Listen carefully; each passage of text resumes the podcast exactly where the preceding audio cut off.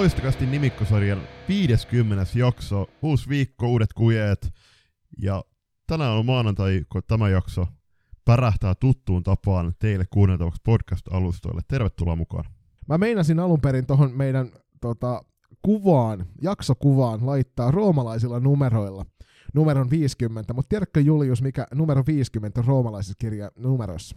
Ei, ei tule nyt mieleen, se on siis... Se on L-kirjain ja sen takia sitä ei missään tapauksessa voinut käyttää tähän yhteyteen, mutta 50 jaksoa nimikkosarjaa ja reilusti yli 200 jaksoa nyt jo ulkona. Aika huikea. Ei nyt, me ei lähetä tässä itsellemme antamaan kukkapuskaa tai tunnustuksia 50 päälle, mutta niin kuin tehtiin esimerkiksi taannoin tuossa f tunnustuksessa, mutta onhan tämä 50 jaksoa ja ennen kaikkea tämä syksy nyt, kun näitä kerran viikkoa saa iskeä ulospäin, niin ollut aika hauskaa tekemistä. On, on ollut kyllä, että jos mietitään sitä, että tämä meidän ensimmäinen, nimikkosarjan ensimmäinen jakso 13. joulukuuta 2020, voitte käydä sen omalla vastuulla kuuntelemassa.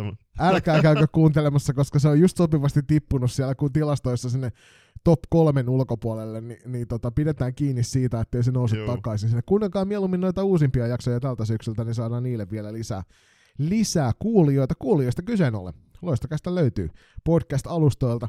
Itse asiassa varmaan aika lailla kaikilta, mitä säkin siellä satut kuuntelemaan. Itse olen nauttinut käy, tuota Google-podcastin käytöstä. Nyt ikävä kyllä.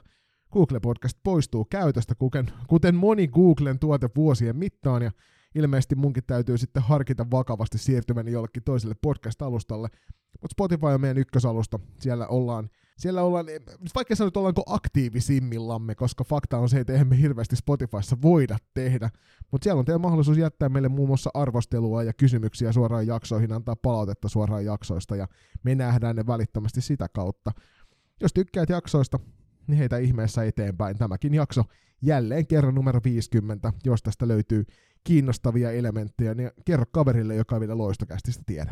Näin juuri, ja me ollaan myöskin tuolla ig jaettu sitä, että miten te voitte vaikuttaa myöskin tämän loistokästin samalla tyttö- ja näkyvyyden kasvamiseen, niin se on tuttuun tapaan, kuunnelkaa nämä jaksot, laittakaa niitä ne eteenpäin somealustoille tai vai, vaikka WhatsApp-ryhmiin, jos näistä dikkasitte. Ja sitten totta kai vaikuttakaa, vaikuttakaa tuleviin jaksoihin laittamalla kysymyksiä, puheenaiheita, vierastoiveita ja palautteita jaksoista, ää, niin sitä kautta myöskin teidän ääni pääsee paremmin kuuluviin näissä jaksoissa. Ja nytten täytyy erikseen osoittaa kiitos teille kuulijoille, koska ää, tämän neljännen tuotantokauden aikana tämän alussa on selkeästi huomattu, että näitä kysymyksiä on alkanut tulemaan aina pitkin viikkoja. Ja esimerkiksi tähänkin jaksoon, niin vaikka on hyviä kysymyksiä ja ihan hyvä määrä, niin meidän on täytynyt skipata ja siirtää niitä tuleviin jaksoihin, koska te olette selkeästi lisännyt vauhtia, se on hyvä juttu. Niin, ja nyt niiden kysymyksiä ei tule pelkästään meidän Instagram-storeihin tai DML sitä kautta, vaan niitä tulee ihan omaan WhatsAppiin, niitä tulee sähköpostilla palauteet loistakäst.com, niin tämä on todella hienoa, koska se antaa meille lisää sisältöä ja ennen kaikkea se mittaa sitä sählykentän pulssia. Antaa meille kuvan siitä, että missä, missä mieliala kulkee tuolla kentän laidalla ja kentän sisäpuolella, ja se on meille valtavan tärkeää. Vielä ennen kuin mennään niihin kaikkein epäolennaisimpiin asioihin tässä jaksossa, eli meidän kuulumisiin, niin muistutetaan jokaista meidän huppariarvonnasta. Eli käy ihmeessä Instagramissa osallistumassa meidän huppariarvontaan. Tämä on ensimmäinen marraskuuta asti päällä, ja ainut mikä sun tarvii tehdä on käydä katsomassa se, tykkäämässä siitä, ja täkätä siihen kaveri, ja nostaa, oliko siinä julppa, että oma seura esille vielä siinä samassa, samassa kommentissa. Joo, valitettavasti, siis siinä on tullut tosi hyvä määrä nyt kommentteja, mutta pyytäisin, että myös täkäisitte teidän seuran, koska kyllähän se on hienoa sitten myöskin päästä suoraan klikkailemaan vaikka seurantaa joukkueen sivuilla ja katsoa, katsoa just, että mistä päin Suomeen ne seurat tuleekaan, koska ei, no, vaikka me tiedetään tosi paljon tyttöjä, tai siis seuroista ympäri Suomen, niin ei kaikille esim. aukea mistä päin eräviikingit on kotoisin. Niin, se on totta. Eräviikinkien historiasta päästiin hieman kuulemaan tuossa vielä toisessa erässä, mutta sitä ennen Julius. Meillä on paljon asiaa tässä jaksossa, itse asiassa niin paljon, että toivotaan kovasti, että päästään alle kahden tunnin. Se on ehkä mahdottomuus, mutta pyritään siihen. Mutta Julius nostaa kättä pystyy videon välityksellä, niin kerro Julppa vielä oma, oma aiheesi ennen kuin mennään kuulumisiin. Rakkaat kuulijat, tällä kaudella niin me ollaan tarkoituksella taas tehty tästä sisällöstämme raflaavampaa ja sarkastisempaa, mutta totta kai myöskin asia, sisältö on, on kasvanut. Mutta kyllä, voidaan se tarkentaa, että erävikingit on helsinkiläinen seura, sieltä on tullut vähän palautetta, että, että miksi me kutsutaan Ervi vantaalaiseksi. No se voi olla ehkä sen takia, että naisetkin pelaa tällä kaudella yhden ottelun siellä Energia-areenalla. Mutta hei, mennään, mennään kuulumisiin. Joni, mitä sulle kuuluu? Mulle kuuluu erinomaisen hyvää. Syysloma viikko odottelee tässä edessä. Tyttären kanssa saadaan viettää vapaa-aikaa. Ja, ja siis tällä viikolla on päässyt, me ollaan oltu julppa sellaista taas pari kappaletta f pelejä on taas päässyt kiinni siihen salibändiyhteisöön. Ihmisiä tulee halleilla morjestamaan, kertomaan kuulumisia, kysymään meidän kuulumisia, kertomaan tarinoita kentän laidalta. Nyt on jotenkin semmoinen tosi kulunut, kulunut fraasi, mitä mä tykkään käyttää, lämmin ja pörrönen olo tästä meiningistä, että nyt mennään tänään jälleen kerran nauhoitushetkellä, niin maanantaina kuulette jälkikäteen sen, niin ollaan selostamassa tulevana viikonloppuna, Julius, isoja asioita. EFT-selostus ja maajoukkuepeleihin päästään käsiksi kiinni. Jotenkin on semmoinen niin täpinä fiilis itsellä. Junnusarjoja ollaan saatu jo vedettyä tonne kuin sinne varsinaiseen pelimuotoon, sarjamuotoon asti. Ja on sellainen fiilis, että nyt ollaan niin kuin kiinni salibändin ytimessä. Ja se on aiheuttanut itselle tällä viikolla valtavan positiivisia reaktioita. Ja sitten tietysti pitää mainita tuossa se, että rakas äiti muorini iso, isomman pikkusiskoni kanssani kävivät kylässä. Ja se on tietysti myös semmoinen asia, joka lämmittää sydäntä kovin paljon. Mitäs Julppa sulla? Mahtava kuulla ensinnäkin sun kuulumiset, vaikkakin totta kai tässä viikon mittaan joka päivä viesti, viestiteltyämme ja ää, nähtyämme, niin kyllähän mä oon aika perillä, mitä sulle kuuluu, mutta se on tärkeää, että kuulijat myöskin kuulee, mitä sulle kuuluu, koska tämä ku, kuulu... Niin sen takia me näistä puhutaan näistä kuulumisista, että jos näin. pelkästään toisille me juteltaisiin taas turhaa puhua. Just näin, mutta äh, siis tällä viikolla, no, menneellä viikolla, niin kun tätä kuuntelette, niin ei mitään erikoista, reenejä, töitä ja lauantaina tuli tuli käyty katsomassa sitä aidonta salibändiä, eli naisten kakkostivari tuolla uudessa kaupungissa. Ää, hieman, hieman olin loukkaantunut naisten kakkostivarin puolesta, koska siellä oli parkettilattia. Pohitulin palloiluhallilla, hallilla, vaikkakin. Ää, esimerkiksi 16 SM-sarjaa pelatti tuossa syyskuun alussa ihan salibändin matolla, missä salibändiä pitäisikin pelata, mutta ää, oli erittäin, erittäin viihdyttäviä matseja oli kiva myöskin myöskin nähdä, että, että se peli-ilo on tuolla todella ylhäällä ja ää, niin kuin ollaan puhuttu paljon, että ei salibändissä ei tämä ole tarkoitettu vaan pääsarjoille tai kilpapelaajille, vaan just ollaan, että hauskampi mennä kaveriporon kanssa höntsäämään, vaikkakin kakkostivari on suht korkea taso, koska jos mietitään, että se on, no se on Suomen neljänneksi korkein sarjataso naisten puolella, niin on siellä taitoa. Taitoa vaikka muille, joka on, tulevasta viikosta, niin syysloma mullakin on itse asiassa torstaista sunnuntaihin lomaa, että silloin ne, tosiaan ne EFT, että käydään ne läpi 51 ne, ne kuulumiset, mutta tässä on mietitty kavereiden kanssa, että jos keskiviikkona pääsen töistä kello 23.00, niin mahdollisesti lähettäisiin kavereiden kanssa yötä kohti purjehtimaan. Mutta katsotaan, mitä, mitä tota, tuleva viikko tai alkava, alkanut viikko nyt pitää sisällään ja pääsette sitten kuulemaan niistä tarkemmin jaksossa numero 51. Niin, toivottavasti ei ei tota, ole ongelmia tuon, tuon meidän tuulisuuden kanssa, että se mahdollistaa sulle tuon reissun lähtemisen, koska tällä hetkellä on aika paljon ollut ongelmaa sen kanssa, että siellä on niin valtava kasa tuota tuulta ollut. Eilenkin illalla niin oli pakko sulkea julppa omakin tuuletus räppänä, ettei tullut koko ulkoilma pihalle sieltä kerralla samasta ikkunasta. Mutta joo, hei, tänään on paljon asiaa. Ensimmäisenä sukelletaan tosi surulliseen asiaan. Tätä me ei haluttaisi käsitellä mutta se on pakko käsitellä. Koska jostain kumman syystä oli kaupunki, mikä tahansa, kylä, pahanen, mikä tahansa, paikkakunta, halli, mikä tahansa, seura, mikä tahansa.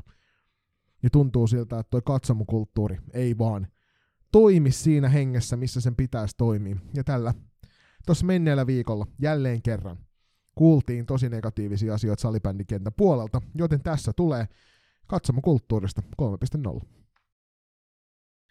Niin kuin Joni tuossa sanoi, että ei me, ei me näitä haluttaisi nostaa esille, ja näitä valitettavasti on tässä lähestulkoon kolmevuotisen historian aikana jouduttu liian monta kertaa nostamaan, nostamaan esille, ja tässä Tämähän nyt taas nosti päätään tuosta Ervin ja Klassikin välisestä T21 SM-sarjaa tai SM-alkusarjapelin tapahtumista, kun sieltä Klassikin T18 T21 joukkueen tilillä. Oli, oli heidän rankkarista sitten. Taisi olla Siirillä Venla, joka sen rankkari hienosti upotti, upotti sitten Ervi maaliin. Ja siellä sitten eräs salibändipiiristä hyvinkin tuttu herrasmies, ei nyt mainita nimiä, mutta jokainen nyt tietää, kenestä on kyse, ja korostettakoon, että tämä ei ole yksittäistapaus, tämä ei ole yksittäisen hall, hallin, hallin ongelma, vaan nämä on siis useamman pelipaikan ja paikkakunnan vitsaus, joka, joka pitää pyrkiä kytkemään pois.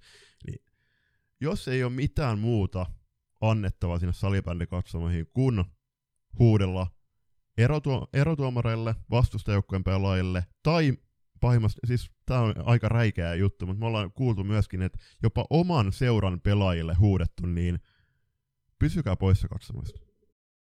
Joo, siis tässä kyseisessä tapauksessa te, se linkki löytyy kohtalaisen helposti joka paikasta somesta varmaan tällä hetkellä. Aiheutti myös iso keskustelu tuossa Salibändi Suomen Facebook-ryhmässä. Mutta siis toiselle tuomareista kohdistetaan ihan selkeästi nimellä kohtalaisen törkeä, tör, törkeä kommentti sieltä, ja tällaiset ehdottomasti niin kuin ei muuta kuin niskapersotteella pihalle hallin ovesta välittömästi, kun näitä tulee. Tuomari ei sitä saa tehdä, mutta kanssa katsojat vois pitää huolen. Itse asiassa tähän näin iso hatunnosto Jari Kinnuselle. Itse Kinnuin official nosteli tuolla, että pitäisikö tämä, oliko se nyt katso, katsoja hirviö vai katsoja monsteri, mikä se oli se teema tuossa muutama vuosi takaperin, mitä silloin nosteltiin just näissä peleissä, että, että pidetään ne katsomohirviöt kurissa. Ja tähän voisi nyt vastaavanlaisen kampanjan kehittää joka hallilla. Ja sitten harmiksemme myöskin kuulimme tuossa, kun oltiin selostamassa FPC Loiston ja, ja KVn välistä ottelua SP-areenalla Raunistolassa, niin siellä myös katsomon puolelta eräs, eräs kaksikko hyvin, hyvin, hyvin räikeään sävyyn kommentoi ottelun tuomareille erinäköisistä tapahtumista. Ja meidän pitää nyt ihan tarkkaan ihmiset muistaa se, että ei ne tuomaritkaan ole mitään superotuksia. Ja vaikka korkeammalla sarjatasolla tietysti ovat kokeneita tuomareita, osaavat nämä tavallaan, se kommentti, se kritiikki vierii pois vähän niin kuin vesi hanhen selästä, niin ei se oikeuta siihen, että olet mulkvisti katsomossa. Ei missään nimessä, ja jälleen kerran kysymys sinne, sinne vastaanottamien toiseen päähän. Kuinka monta kertaa olette huomanneet, että tuomari kumoaa tuomion sen jälkeen, kun te olette avannut, avannut päätänne sinne ja huudellut epäasiattomuuksia? Kuinka monta kertaa tämä on tapahtunut? Iso kiitos kaikille niille, jotka laittoi tästä asiasta myös meille päin viestiä. Öö, tässä on kaiken näköistä tosiaan tullut mutta ennen kaikkea yksi, nostetaan muutama juttu. Ja viimeinen asia sitten ennen kuin tästä siirrytään eteenpäin, niin on semmoinen elämänviisaus jokaiselle, jota kannattaa ottaa kiinni. Rankkarin jälkeen tuomarin olisi pitänyt mennä poistamaan katsoja hallista. Tämä ei muutu, jos näihin ei puututa. Ja mehän ollaan nähty, Julius viime kaudella, tästä on puhuttu myöskin tämän kauden aikana jo, niin sitä, että katsomoa on tyhjennetty osittain – ja se on ollut tuossa ihan lähikunnassa pelkästään sen takia, että katsomo käyttäytyminen on ollut aivan naurettavalla tasolla. Niin ehdottomasti pitäisi pystyä tähän, käy, tähän niin tuomarille antamaan se oikeus ja mahdollisuus, mutta mä silti haluaisin vielä enemmän itse nähdä sen, että sen asiattoman käytökseen kiinnitetään huomiota järjestävän seuran puolesta. Eli ihan sama, minkä seuran kotiottelu se on, niin pitäkää huoli siitä, että se ympärillä oleva katsomo tai järjestysmies siinä pelissä, niin pitää huolen siitä, että tämä häiriö käyttäytyy ja poistetaan sieltä katsomasta, koska tämä on ikävä kyllä syöpä. Ja syöpä leviää koko ajan. Niin mikäli me annetaan näiden pesäkkeiden pysyä tuolla katsomoissa, niin kohta se vaikuttaa isoon osaan katsomoa. Ja tästä inhottavasta tavasta tehdään normaali, ja sen jälkeen sitä näkyy sitten joka paikassa koko aika.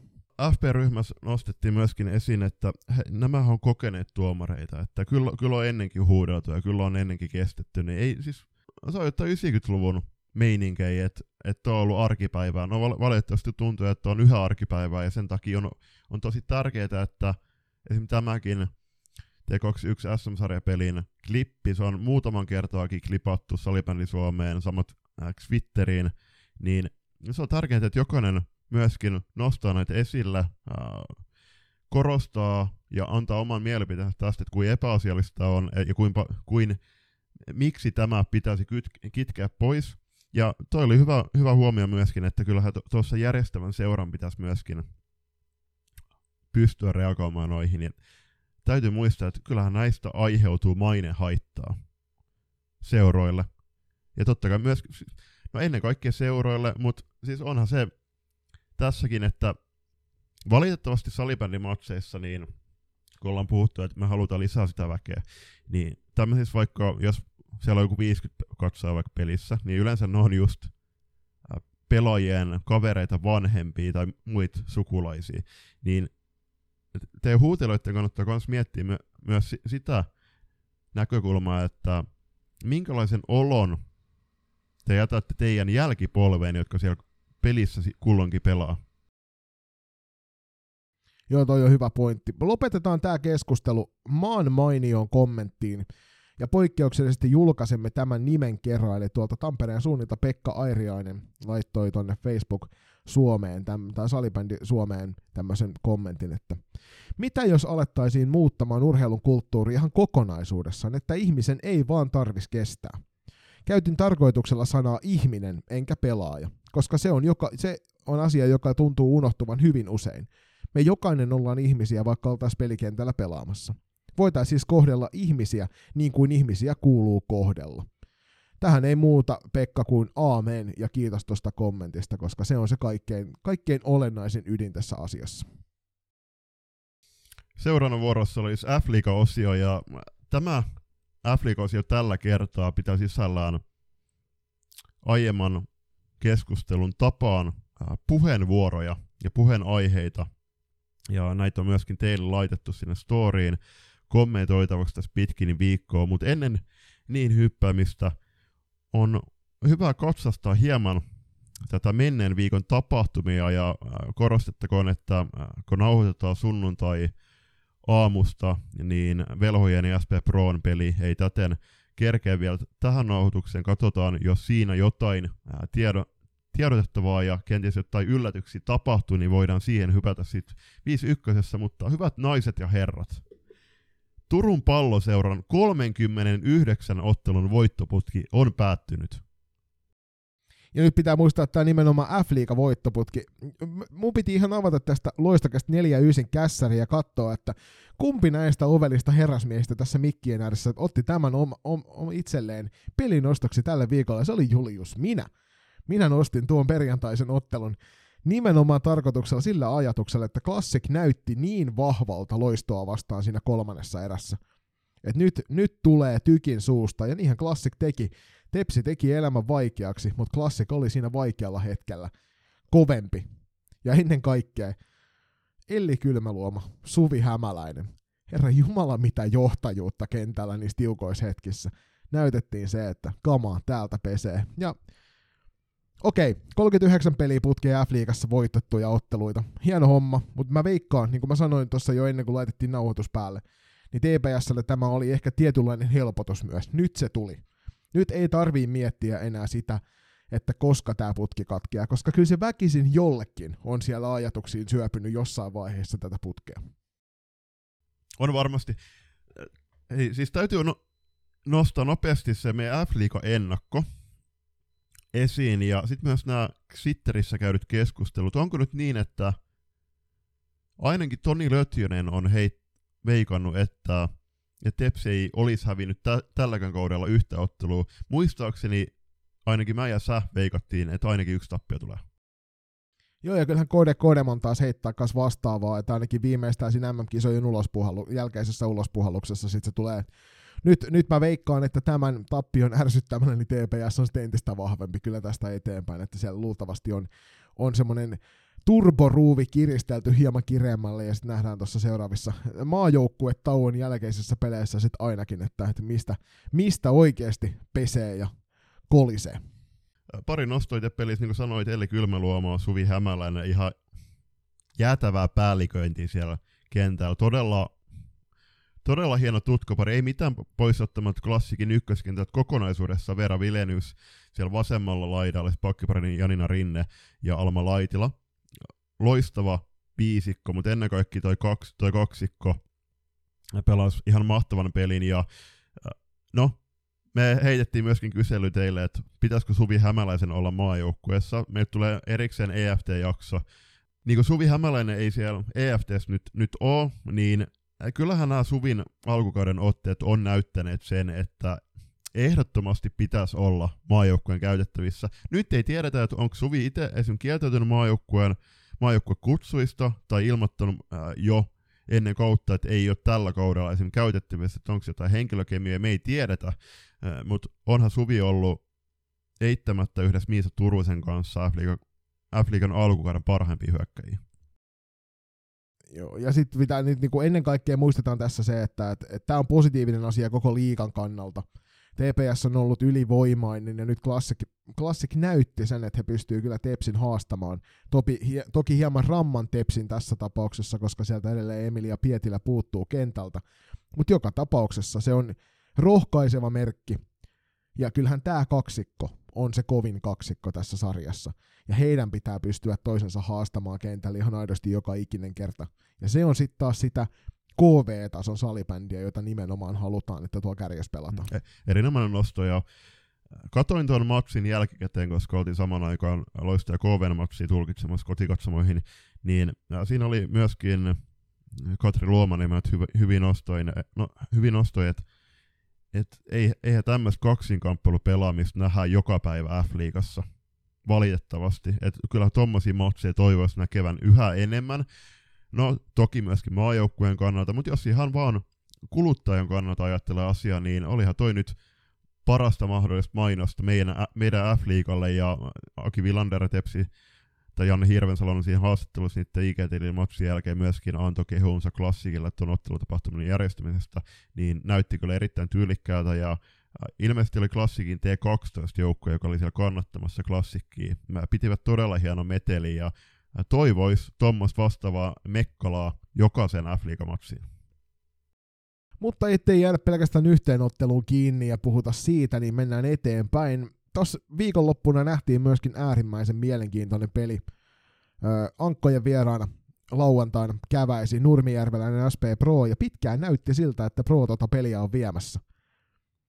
Ja sitten musta viimeinen minuutti tuossa ottelussa vei SP Prolta mahdollisuuden voittaa ottelu varsinaisella peliajalla, eikä siinä vielä mitään, vaan ottelu sitten loppujen päättyy myös ankkojen voittoon. Ja sä Julppa kattelit tota ja laittelit mulle siitä aikaisemminkin viestiä, niin aikamoinen sulaminen tapahtui siinä lopussa 35 sekuntia, kun SSR teki ne kolme maalia siinä. Joo, ja taisi olla itse just 35 sekuntia. Kyllä äh, iso kysymyksiä nyt herättää, että mitä siellä on jos SP Proon aikalisän aikana kerrottu, kun äh, taisi olla Laura Hietamäki, joka näki parhaakseen syöttää samaan laitaan ja samaa kulmaa kohti kaksoissiskolle Mirjalle. No siihen Salla Suomella loistavasti luki sen tilanteen ja nopea kääntö. Vasempa laita Hanna Niemelä, Hanna Niemelä löysi ottelun ottelun pelaajan, eli Liinu Koivisto loistavalla poikkarilla, ja Liinu Koivisto, siis hän näytti tuossa ottelussa just, että miksi esimerkiksi sä nostit, nostit esiin, esiin hänet yhtenä Afrikan parhaimpana pelaajana. Ihan jäätävän hyvä laukaus, maalintekijä, maalintekijä todellakin ää, eri, erittäin korkealta tasolta, ja edelleen siis Pro, todella vaikea alkukausi sai jatkoon. No, nyt sai yhden pisteen mukana, mukansa Oulusta, mutta kuitenkin oli otettavissa täydet kolme pistettä, niin varm, varmasti jäätävä pettymys. Joo, ja siis pahasti näyttää tällä hetkellä siltä, että Pro tipahtaa tuosta kyydistä. Nyt on, käydään tuo sarjataulukko vielä tarkemmin tuon läpi, mutta sijalle kuusi on nyt matkaa jo seitsemän pelin jälkeen seitsemän pistettä. Se ko- rupeaa olemaan kohtuu, kohtuu paljon. Myöskin niin kuin playareihin tällä hetkellä on jo matkaa viisi pistettä, eli ehtiikö, se kysymys kuuluu, että ehtiikö SP Pro playerijunaan ollenkaan, kun kolmannes kaudesta on pelattu, vai jäädäänkö sinne toukkajunaan sitten pyörimään muiden kanssa? Se on hyvin sanottu. Sarjataulukosta joukkueet on pelanneet joukkueesta riippuen 7-8 maksia. Kärjessä on Turun palloseura 18 pisteellä, niinkään samassa pistemäärässä on Classic ja Eräviikingit. Ervistä on, on mainittava erikseen, että onpa ollut hieno alkukausijoukkue. Kyllä, hyvä, hyvä meininki on Ervillä ollut noissa peleissä, ja en mä epäile hetkiäkään, etteikö toi jatkuisi samaan malliin sen verran tuoretta jalkaa on näyttäneet pelissä että Sieltä löytyy Saimaan pallo, 15 pisteellä, viidentenä Porvoon salibändiseura 12 pisteellä, salibändiseura Ranka Tankat sijalla 6 11 pisteellä, FPC Loisto, joka KV tuossa keskinäisessä kaatoi ja näin nousi maalieron turvin KVn yläpuolelle 9 pisteessä seitsemäntenä, KV samoissa pisteissä kahdeksantena, H2 Jyväskylä myös yhdeksässä pisteessä, mutta maalieron turvin sijalla yhdeksän, OIF kuudessa pisteessä kymppinä, SP Pro neljällä pisteellä seitsemän ottelun jälkeen siellä 11 ja Velhot, jolla vielä pistetili avaamatta. Kuitenkin rohkaisijava näytöksiä tässä muutama kappale näissä otteluissa aikaisemmissa. Että kyllä se Velhot varmaan sieltä, sieltä sen ensimmäisen ma- jossain vaiheessa kairaa, mutta vaikea on maaliero miinus 46 tällä hetkellä, että ennen kaikkea se oma pää täytyy saada kuntoon päästettyjä maaleja tällä hetkellä melkein 10 per ottelu. Pistepörssin top 5 siellä ykkösenä on Simon Pallon Misa Turunen, joka sai itse asiassa tuon Kultajousen palkinnon kotiottelu yhteydessä eräviinkein vastaan. Näytti olevan muuten lahjakortti päätellen kirjekuoresta. Kyllä. Uh, Miisalla seitsemän ottelua 10 uh, plus 20, toisena tutkapari Elsa Holopainen 14 plus 4, kolmantena O2 Jyväskylän Niina Latvala, joka paukutti hattutempun OIF vastaan tuolla Sipossa, 8 matsia 11 plus 6, neljäntenä Turun palloseura Milan Urlund 7 matsia 8 plus 8 ja viidentenä Porvan salipelliseuran Ella Sundström 7 plus 9 tehoilla. Katsotaan vielä maalivahtitilasta, mutta suhtautukaa näihin edelleenkin pienellä varauksella, sillä maalivahtitilastoinnissa on ollut havaittavissa menneelläkin viikolla vielä ongelmia. Ykkösenä loista Jade Junkkari, sinne on merkitty hänelle viisi ottelua, mutta hän on pelannut vain yhdessä ottelussa – 12 torjunta, yksi päästetty maali 92-31 tämän mukaan. O2 Jyväskylän Heini Siivikko toisena, 88,24 toi torjuntaprosentti. Saipan loistavan alkukauden pelannut. Mia Maaranen kolmantena, 88,06 torjuntaprosentilla. Roosa Airikkala myöskin loistosta 86-36 torjuntaprosentti. Ja sitten Lisette Blunkvist TPSstä täydentää tuon viitosen 84,85 torjuntaprosentilla. Ja kyllähän Ehkä hieman kritisoitiin minua, kun Maarasen Miia nostin omiin maalivahteen ennakossa top kolmeen. Ja nyt on Miia näyttänyt sen, että tämä nimenomaan F-liiga, se korkein taso Suomessa on hänelle enemmän kuin oikea paikka pelata. Kyllä Mia on pelannut ihan loistavan alkukauden, mutta tuohon Saipan ja Ervin matsiin, katoin sitä, niin Ervi oli todella hyvä siinä. Ennen kuin mennään näihin puheenaiheisiin, niin e- erittäin vakuuttavaa työtä pystyivät pitämään myöskin aika lahjakkaasti tämän Saipan ykkösvitjan pois pallolta, ja ei tarvi hirveän, hirveän iso, iso seppä olla, jos ykkös, Saipan ykköskentän pallolta pois pitäminen on avain voittoon. Niin, ja toisaalta pit, näytti siltä, että saako Miisa Turunen pistettäkään tuosta pelistä, mutta sieltä sen yhden syöttöpisteen nappasi siihen ainokaiseen maaliin, mikä siinä pelissä tehtiin Saipan puolesta, niin edelleenkin jatkui tuon Miisan, Miisan tota, pistepörssiputki. Mennään hei keskusteluaiheisiin. Seuraavana ö, maanantai-pelipäivä nostatti keskustelua. Me kysyttiin siitä, siitä kuulijoilta ja seuraajilta Instagramissa, että mitä tykkäätte maanantaista f pelipäivinä. Mitäs prosentit meni Julppa loppujen lopuksi? Ei mitään muistikuvaa, mutta kyllä mä väittäisin, että se on about 50-50. Jos ei 50-50, niin jompikumpi 90-10 prossaa, mutta en, en ole ihan varma. Mutta siellä pari hyvää nostota tuli, että hienoa kun maanantaisin voi katsoa f itse asiassa, joka arkipäivä saisi tulla peli.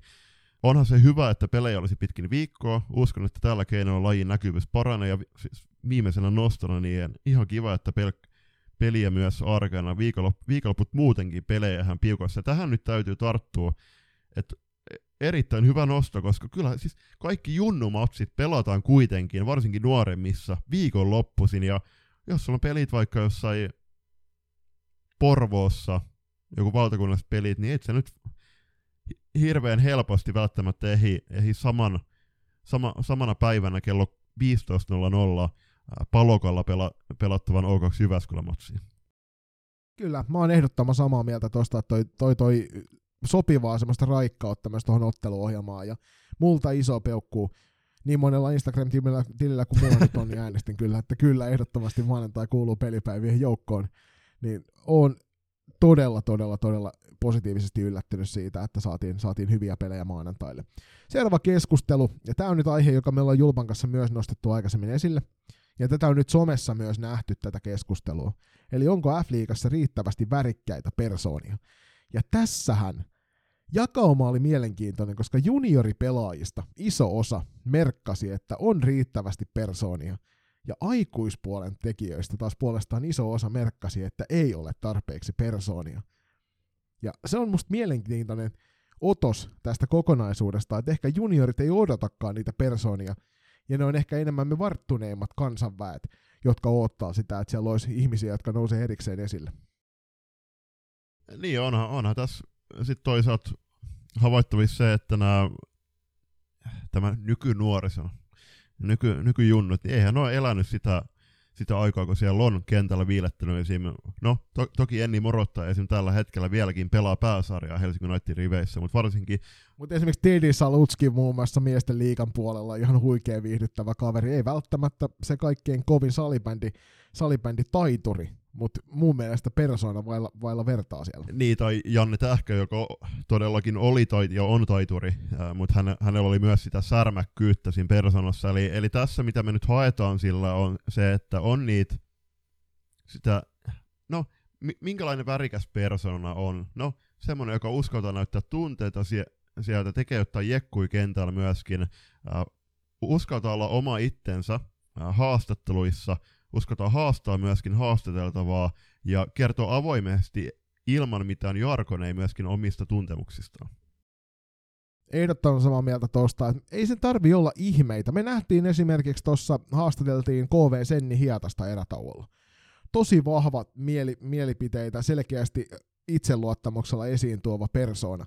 Niin tällaisia Tällaisia me tarvitaan. Ei sun tarvi olla voimakkaasti eri mieltä siitä, että onko maapallo pyöreä vai litteä. Ei silloin mitään tekemistä sen persoonan kanssa, vaan se, että sä olet rohkeasti oma itsesi ja se seura ja se joukkue käyttää sitä sinun persoonaansa myydäkseen itseään vielä isommin eteenpäin. Se on plus plus kaikille. Hmm. Erittäin hyvin sanottu. Kuulijoilta puolestaan, siellä tuli myöskin hyviä kommentteja. Yksi niistä kuuluu, että ei ole, mutta, mutta miksi vain muutama seura on reagoinut tähän?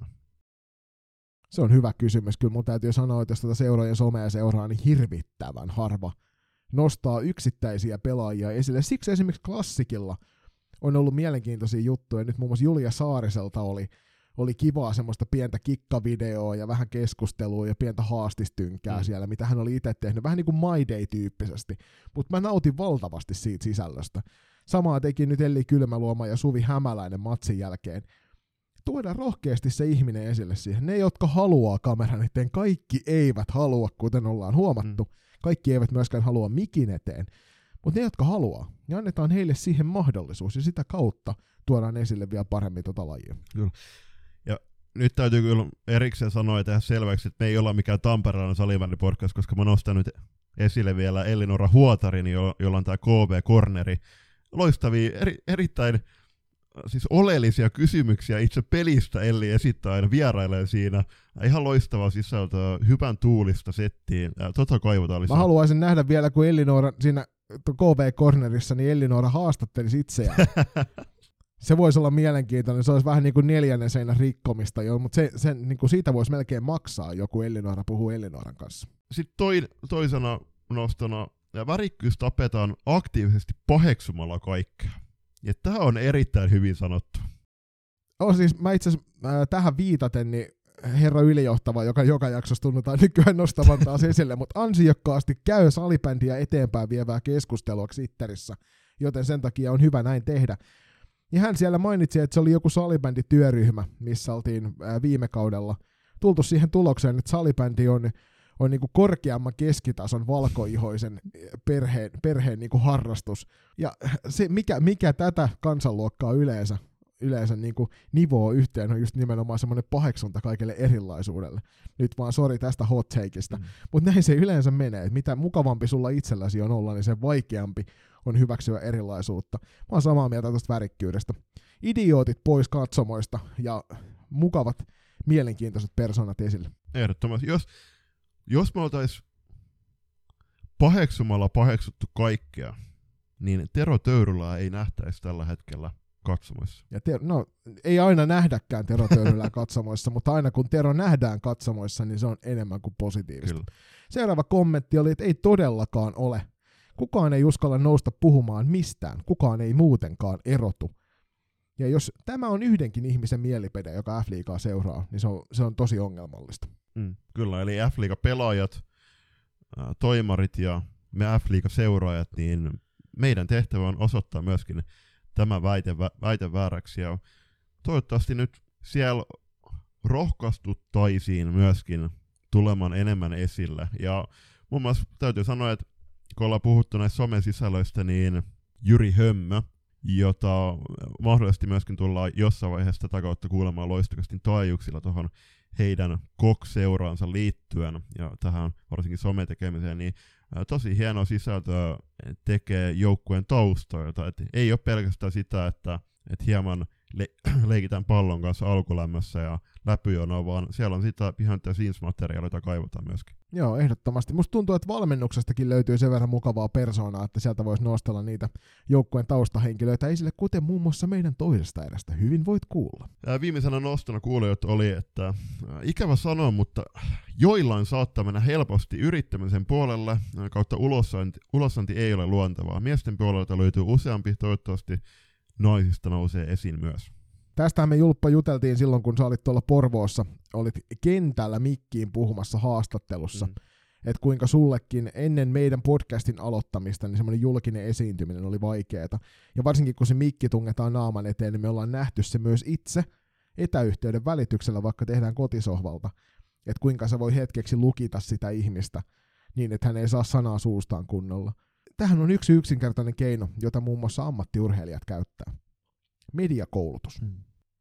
Se olisi muutenkin hyvä lisä ottaa tuohon esiintymistä, koska iso, näistä sitä voisi junnuissa jo harkita, koska varsinkin ne kaikkien terävimmät junioripelaajat, niin nousee yleensä maajoukkueisiin, nousee sinne niin kuin korkeammalle sarjatasolle. Mitä pidemmälle me mennään, sitä enemmän kaikki näkyy. Mediakoulutuksen kautta, esiintymiskoulutuksen kautta me saadaan sitä varmuutta näille persoonille esiintyä siinä luontevasti ja sitä kautta tuoda esille sitten myös sitä niin kuin omaa itseä ilman suurempaa pelkoa. Toisaalta just palataan tuohon niin paheksumiseen, niin onko tämä ollut myöskin just estelä siihen, että me tiedetään että meidän, meidän skeneessä, kun seurataan vaikka valtakunnallisia junnusarjoja tai sitten F-liigaa divariin, niin onhan siellä tosi mielenkiintoisia persoonia, mutta sitten on, on taas kuultu myöskin, että, että tiettyjen pelaajien matka maajoukkuetiellä tai maajoukkueessa, niin se on osittain – hidastunut siihen, että no kyllä me ollaan kuultu, että esimerkiksi maajoukkueesta on, on muutama pelaaja siirretty sivuun sen takia, että on ollut hieman kärkkäämpi tai liian kärkäs, eikä ole siten niin kuin sulautunut siihen muottiin. Niin, siis kyllähän tietynlainen rajojen rikkominen on, on positiivista silloin, kun se tehdään niin kuin hyvässä hengessä, ja mä ymmärrän, että vanhaa kulttuuria on vaikea hetkessä muuttaa. Mutta jos me halutaan siirtyä eteenpäin lajiyhteisönä, niin meidän täytyy myös hyväksyä se, persoonoiden erilaisuus näissä ja ottaa se huomioon silloin, kun me tehdään kokonaisuuksia. Ja mun mielestä se on pelkästään riemu ja rikkaus, että sä olet hieman erilainen. Tuohon esiintymiskoulutukseen vielä, niin mä haluan mainita tässä ennen kuin siirrytään tuon yhden pienen kommentin kautta sitten kohti divarikatsausta. Mm, ollaan huomattu, huomattu nyt noissa, oli äärimmäis Erika Kamsulalta loistava kirjoitus noista ruudun tuotannoista, siitä mitä ne tehdään niin kuin seurakameraprojektina – loistava, kannattaa käydä pääkallosta lukemassa se. Mutta esiintymiskoulutus olisi myös asia, joka helpottaisi haastatteluihin saapumista, koska F-liiga-pelaajan sopimuksessa erikseen lukee, että heidän pitää kutsun saatuaan saapua haastattelun puolelle oli fiilis ihan mikä tahansa. Niin mä lämpimästi suosittelen sitä, että seurat nappaa itselleen. Ei sen tarvi olla mikään mikään niin Sami Hedberg, joka tulee kouluttamaan teitä esiintymisessä, mutta ottakaa sinne ihminen, joka pystyy antamaan pieniä vinkkejä sitä varten, että, että nämä persoonat uskaltaa esiintyä myös omalla nimellä. Ehdotto, ehdottomasti täytyy muistaa, että, että joka ruudun lähetystiimit, niin he tekee kuitenkin pyyteetön duuni ihan minimikorvauksella. He saapuu ennen, kaksi-kolme tuntia ennen matsia paikalla, virittää kaikki kamerat valmiiksi, virittää kaikki mikit valmiiksi. Ja nämä fanikameratuotannot, no uskallan nyt vaikka vaik sanoa meidän puolesta, äh, Joni selostaa, mä oon välillä stunttaan kommentaattorina aina kun ke- kerkeen, kerkeen siinä rinnalla, Filman Media siellä taustalla tekee loistavaa, äh, loistavaa duunia tuotannon parissa, niin me, me ollaan haluttu niitä hikihaastoja, niitä ennakkohastiksi tuoda, koska kyllä mä ainakin kuluttajana tykkään katsoa nimenomaan noita hieman ekstra juttuja, tuotavan siihen lähetykseen, ettei se ole pelkästään, esimerkiksi nyt Hot Take naisten divarissa, mä katsoin Jokereita FPC Remixin peli äh, yhteispätki, sen lisäksi siellä ei ollut tulostaulua, ei kelloa näkyvissä, ei ollut hidaste, ei ollut selostusta, niin nä- tätä kautta myöskin me saadaan hieman nostettu tota, sisällön tasoa, ja äh, vinkki vitosena, niin äh, ne haastattelutilanteet, niin niissäkin on, on just okei okay näyttää niitä tunteita. moni hienoja, moni hieno, moni, monia hienoja haastatteluja voidaan nostaa esiin, esiin vaikka arvokisaa, arvokisa tapahtumista esimerkiksi Yleisradion puolelta. Siellä on toimittaja hienosti aina, no se, on, se saattaa haastateltavalta haasteltavasta kuulostaa tai näyttää ikävältä, mutta siellä on hienosti pongattu myöskin ää, niitä epäonnistumisen tunteita tai sitten iloriemahduksia, joita halutaan sitten välittää kuulijoille tai katsojille. Viimeisenä kommenttina ennen kuin siirrymme eteenpäin Divari-osioon, niin on se, että et muistakaa arvon toimihenkilöt sekä pelaajat pääsarjatasolla. Kun edustat lajia, seuraa joukkuetta pääsarjatasolla, niin sinun tulee kohdennettua kritiikkiä. Se kritiikki on joskus asiaan kuuluvaa, se kritiikki pitäisi olla asiantuntevaa, sen pitäisi olla ennen kaikkea roolista riippuen niin rakentavaa, jotta siitä voidaan myös itselle erottaa jotain, niin älkää ottako sitä maapallon kokoista hernettä nenänne ja suuttuko siitä ja valittakaa sitten koko ympäristölle, että kuinka väärin on, että teidät nostetaan esille.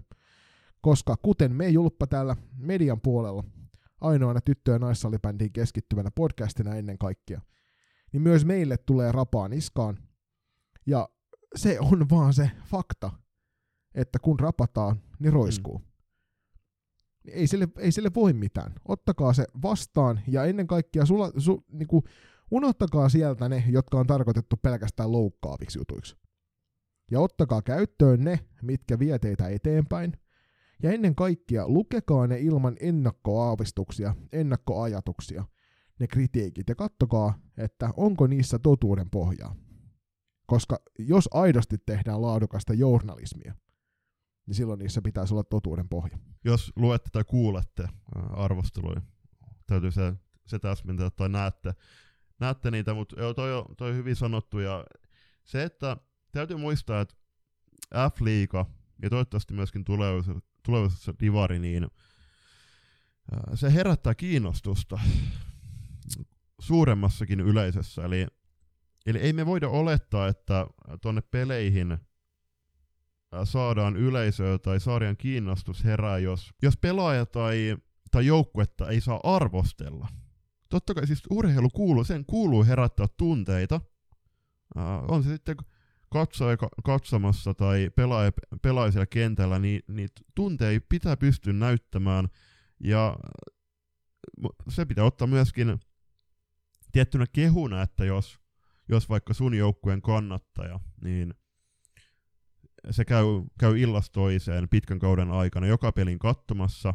Hänellä on tiettyjä ennakko-odotuksia vaikka oman suosikkipelaajan tai joukkueen otteista, niin kyllähän sitä kritiikkiä pitää pystyä myöskin antamaan, ja se pitää pystyä ottamaan myöskin oikein vastaan. Ei siitä tarvi, niin kuin sanottu, vetää hernettä nenänsä, vaan se täytyy ottaa vastaan ja kahta kauheammin ja entistä kovemmin sitten parantaa omia otteja. Ja täytyy muistaa, että se on loppujen se on jokainen pelaaja tai joukkue itse, joka sitten tietää, tietää tasan tarkkaan, että missä tilanteessa mennään.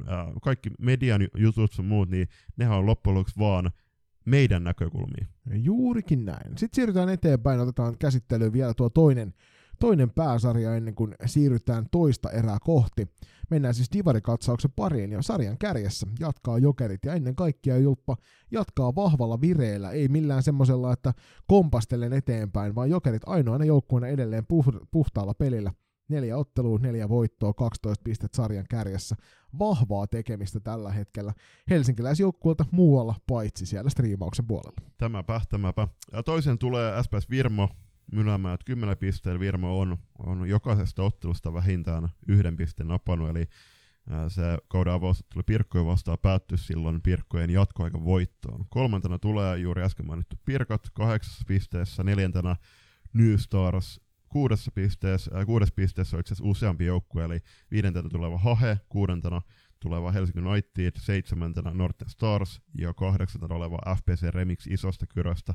Nollakerholaisia löytyy vielä kaksi kappaletta, eli Uudenko, Uudenkorlepyyn ylpeys Blue Fox ja SP Nivala. Tällä hetkellä trendi ainoana niin kuin huonoon suuntaan näyttää olevan Helsinki Unitedilla, jo nyt, jolla ensimmäisen kahden ottelun voittoputken jälkeen niin on nyt kahden ottelun tappioputki menossa, ja ennen kaikkea toi Virmo-kamppailu tuossa toissa viikolla, niin, tai viime viikolla oli semmoinen, jossa kyllä näkyi sitten taas tuon sarjan kärjen, kärkeen oleva ero Helsinki Unitedin kohdalla. Ja tosiaan Blue Fox ja Nivala, niin tällä hetkellä ei vielä ainoatakaan pistettä, ja katsotaan missä siellä oli se keskinäinen ottelu tulossa tuossa kohtapuoliin, niin siitä sitten viimeistään irtoaa pisteitä jommalle kummalle tai ehkä molemmille. Kohta on tietty aika häilyvä käsite, koska seuraavat, seuraavat pelit pelataan 26. vai 27. päivää, ja kysymys kuuluu, että pitäisikö sun mi- mielestä, ja kuulet voitte myöskin vastata tämän kysymyksen jälkeen teidän vastaukset vaikka ääneen siellä, missä ikinä kuule, kun, kuuntelettekaan, tai sitten laittakaa meille viestiä,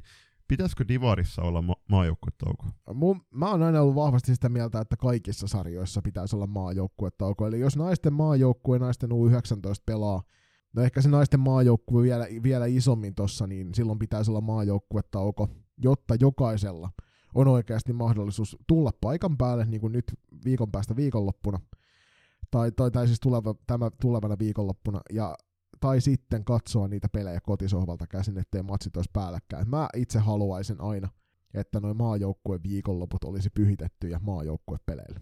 Joo, hyvä nosto, mutta äh, toisaalta tämä tuleva viikonloppu näyttää sen yleisömäärän ja sit, no me ei todennäköisesti tulla niitä striimimääriä kuulemaan, mutta niiden perusteella myöskin nähdään, että kuinka paljon nämä herättää kiinnostusta.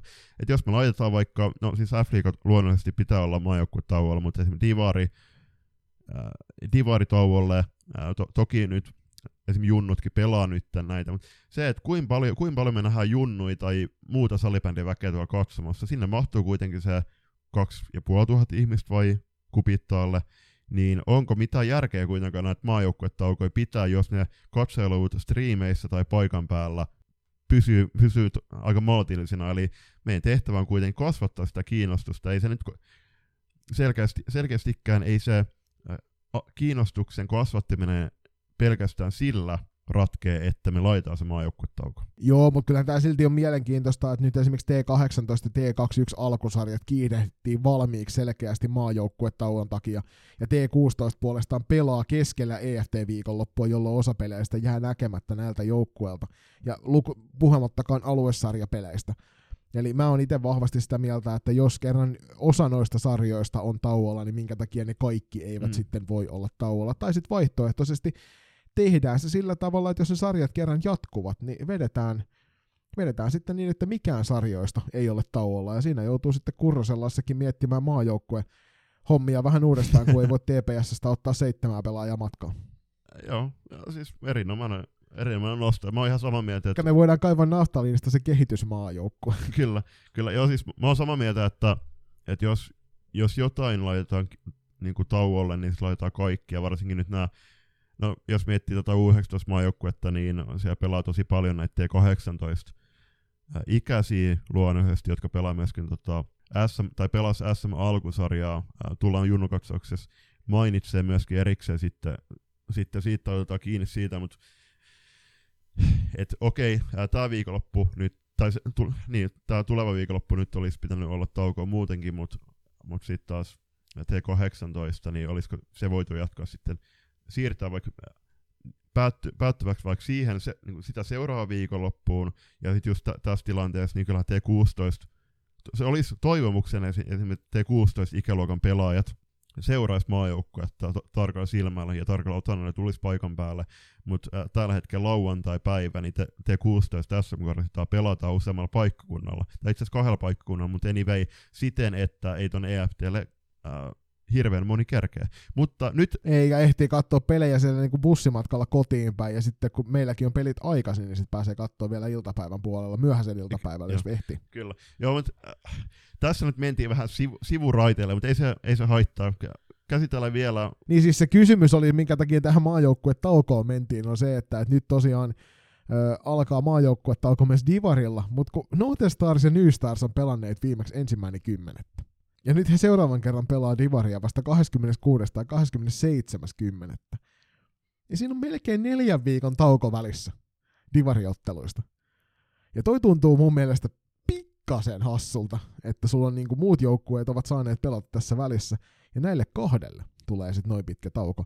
Siihen voi toki olla hyviä syitä, kuten muun muassa vaikkapa se, että on ollut Suomen kapin kamppailuja – mutta kyllä toi silti on omituista, että se on neljä viikkoa se tauko siinä. Joo, neljä viikkoa aika pitkä, mutta mitä tuosta Yle artikkelista tulla sitä käsitellä seuraavassa jaksossa ehkä tarkemmin, mutta siellä oli, olisiko miesten puolella ollut jollain joukko, eikö Helsinki Unitedilla taisi olla tuossa pari sitten kahdeksan viikon tauko peleistä keskellä kautta. Tai niin kuin Kuopion velholla, joka kahtena peräkkäisenä kautena on pitänyt melkein yhdeksän kuukauden tauon peleistä aina. Ju, juuri näin. Joo, mutta onhan tuo kuukauden tauko niin ihan käsittämättä. Käydään nopeasti Divarin pistepörssin top femma läpi, ja siellä jo, johtaa salipäin hyvinkin tuttu nimi, eli Jokereitten Milja Maria Saarikoski, neljän pelattu matsi 5 plus 7 tehot toisena syyskuun kuukauden pelaajiksi valittu New Starsin Liina Hyytiä 8 plus 2 tehoilla, kolmantena Jokereitten Nea Suominen 3 plus 7.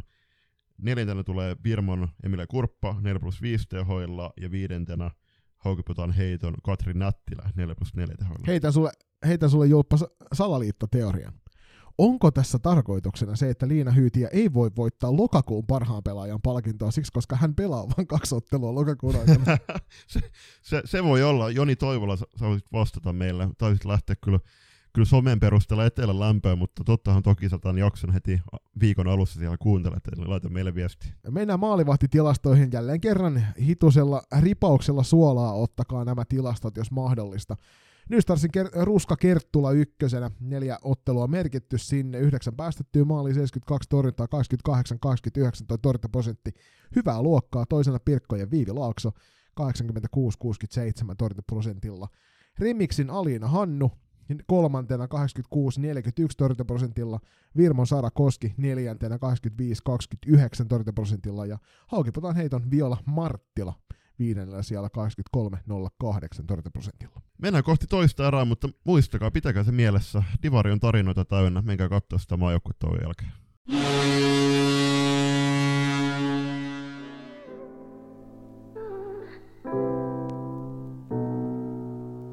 Lenkkipoluille, reenimatkoille ja pidemmille bussireissuille seuraksi.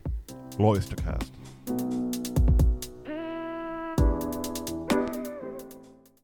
Mosakäs tarjoilee puheenaiheita sallibändin ja urheilun ympäriltä erävikinkien tukemana.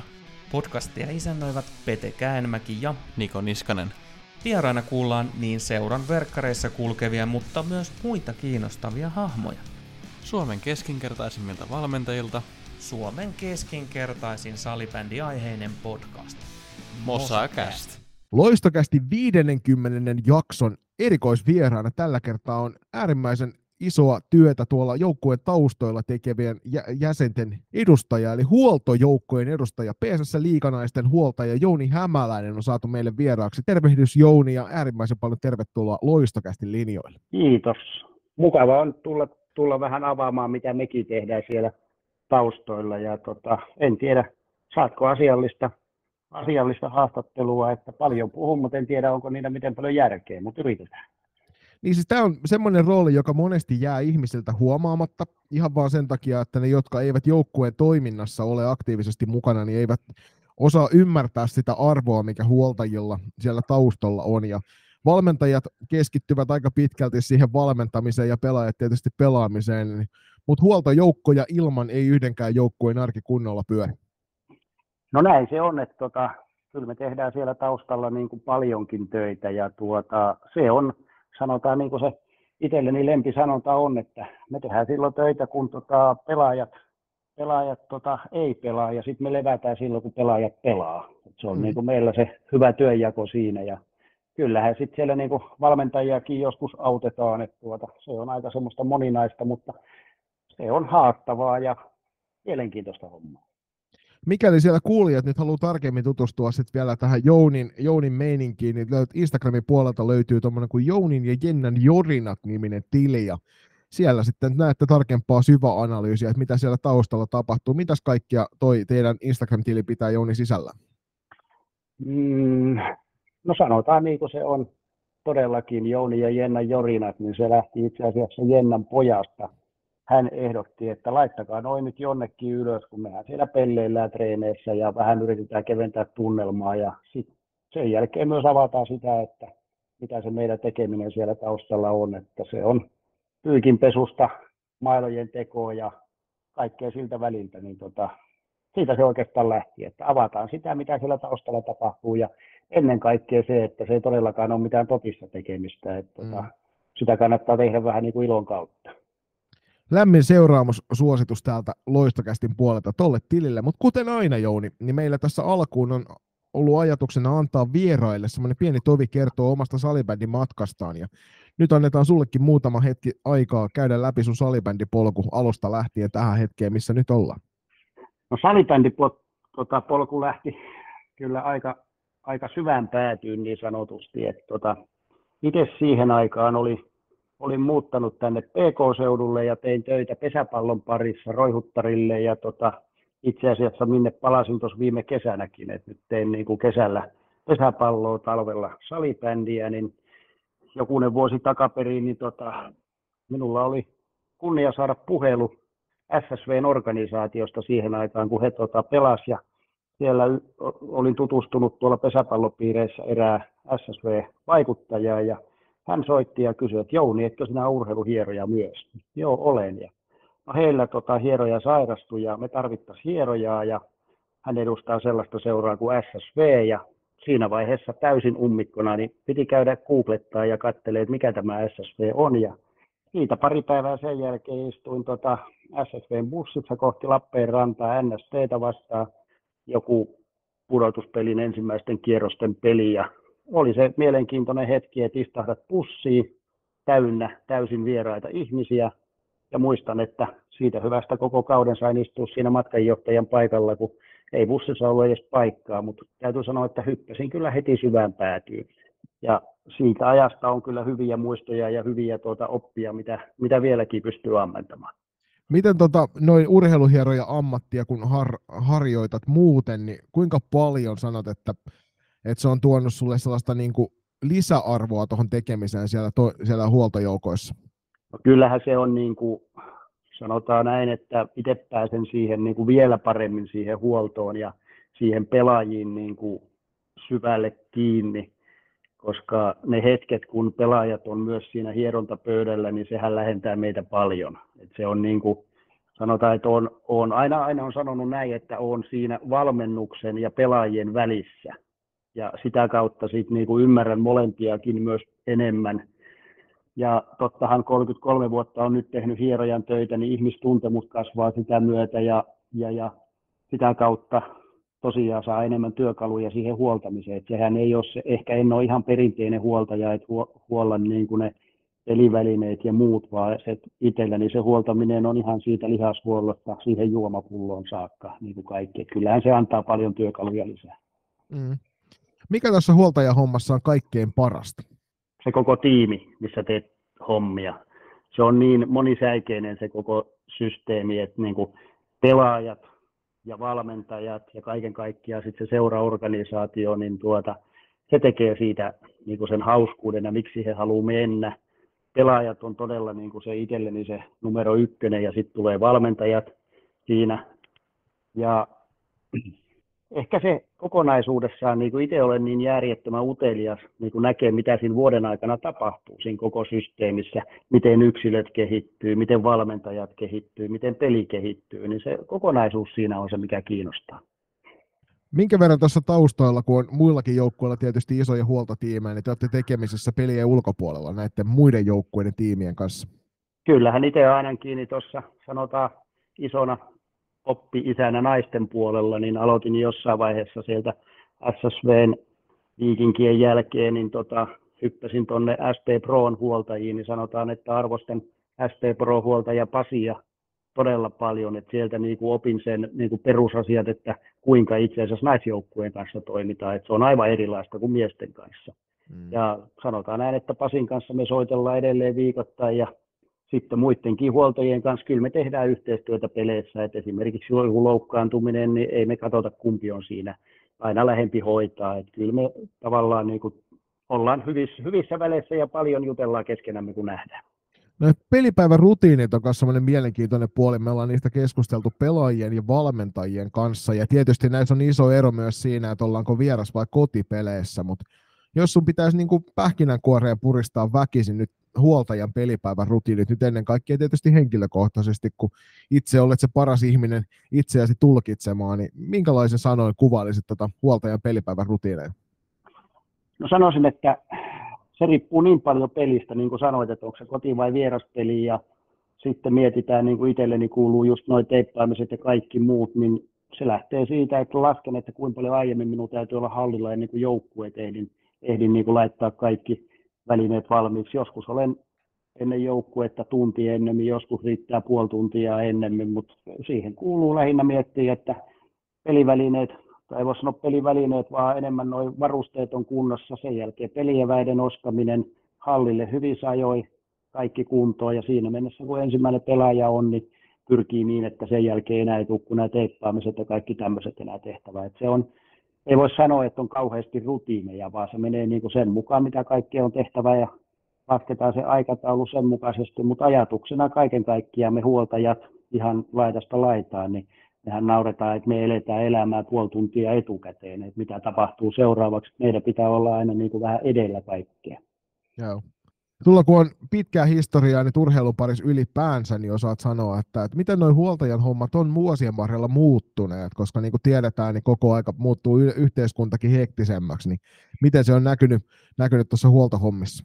No onhan se siinä mielessä, että koko ajan, niin kuin jos puhutaan salibändistä, niin, ja, niin tota, se peli kehittyy, pelaajat kehittyy, niin tota, silloinhan tulee vähän enemmän tämmöisiä myös vaatimustasoa meiltä, että esimerkiksi, no taas esimerkkinä tämä teippaus, niin ne pitää olla entistä tarkemmat, ja, ja tota, mutta no, enpä tuohon nyt oikein osaa niin kuin, tarkasti sanoa, miten se muuttuu, että kun mennään sinne, niin tota, vähän sellaisia, että en minä aina tiedä ratkaisua johonkin, mutta sanon, että selvitetään. Ja siitähän se on, että enemmän se on tätä ongelmanratkaisua siellä ja ongelmat vaan muuttuu vuosien varrella. Mm. ne ei ole välttämättä ihan samanlaisia.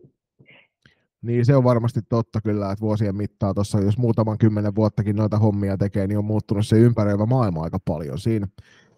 Aina mielenkiintoisia on nämä kohtaamiset kentän laidalla ihmisten kanssa. Persoonia kun löytyy lajin parista niin kentän ulkopuolelta kuin kentän sisältä. Niin tietysti itselle ja varmasti meidän kuulijoillekin myös yksi sellaisia kiinno- mielenkiintoisimpia kysymyksiä on se, että et ketkä on ollut semmoisia mieleenpainuvimpia pelaajia, joiden kanssa on ollut kunnia työskennellä, tai joita olet saanut katsella vaikka vastapuolelta penkkiä sitten tässä vuosien mittaan? No, siellähän on paljon mielenkiintoisia ja monesta pelaajasta on uran jälkeen tullut hyviä tuttuja, että soitellaan, laitellaan viestiä, että tota, miten menee, mutta jos niin kuin, niin kuin nimiä pitää ja saa mainita jotain, niin ehkä se voin sanoa siinä SFV-alkuaikoina, taidettiin olla silloin viikkareiden nimellä, niin tota, se kunnia seurata, kun TPSn kukkopojat Kaili ja Stenfors saapu Helsinkiin ja sitten niiden heidän kämpillä tuli vietettyä paljon aikaa hieronnan merkeissä ja muuten ja sitä kautta niin se poikien kasvaminen mieheksi ja sitä kautta, missä ne nyt on ja mitä he tekee nyt, niin se on ehkä ollut semmoinen niin kuin oman salibändiuran aikana niin semmoinen mieleenpainuvin ja edelleen seurata, mitä miehet tekee. Että niin paljon taidan seurata, että nämä lähden katsoa Oilersin Tepsin peliä ja pyrin Stanfordsilta kyselee kuulumisia.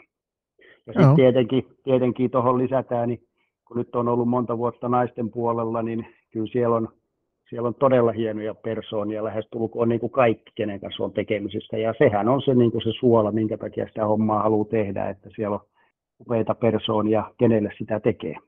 Ja sitten tietysti, kun puhutaan mielenkiintoisista tapahtumista ja ihmisistä, niin minkälaisia on ollut nuo erikoisimmat huoltotoimenpiteet? Tähän ei välttämättä nyt tarvitse mainita niitä kaikkein ilkeimpiä loukkaantumisia, mutta millaisia on semmoisia mieleenpainuvia huoltotilanteita, mihin olet vuosien mittaan joutunut? No yksi semmoinen niin kuin mieleenpainuvin on ehkä ollut sellainen, että joukkueessa on ollut yksi pelaaja, että mikä muistaa pelata, pelata su, pestä sukkansa niin kerran puoleen vuoteen ja voit kuvitella, kun tulee kesken peliä, että ottaa sukan jalasta ja pyytää teipata, niin kyllä siinä niin kuin aika paljon mielikuvitusta vaatii, että sen niin kuin pystyy hoitamaan siinä, mutta tota, se on jäänyt mieleen ja ehkä sitten semmoinen hauskin, hauskin yksityiskohta, mikä tulee, niin kesken pelin niin pelaaja pyytää minut siihen lähelle ja kysyy, että Jouni, tarvitsee hammastikkua. No sehän kuuluu varmasti niin kuin tälle huoltajan vakiovarusteeseen, niin ei siinä mitään. Sitten miettii hetken, mistä hammastikkua haetaan ja tota, kyllähän se löytyi. Pari vaihdon jälkeen niin ojensi hänelle hammastikun ja sitten mentiin taas peliä eteenpäin. Et, tota, Kuulu, kuuluuko tuon tapahtuman jälkeen niin hammastikku myös huoltovarustuksen? Ei kuulu edelleenkään. ymmärrän, ymmärrän hyvin kyllä.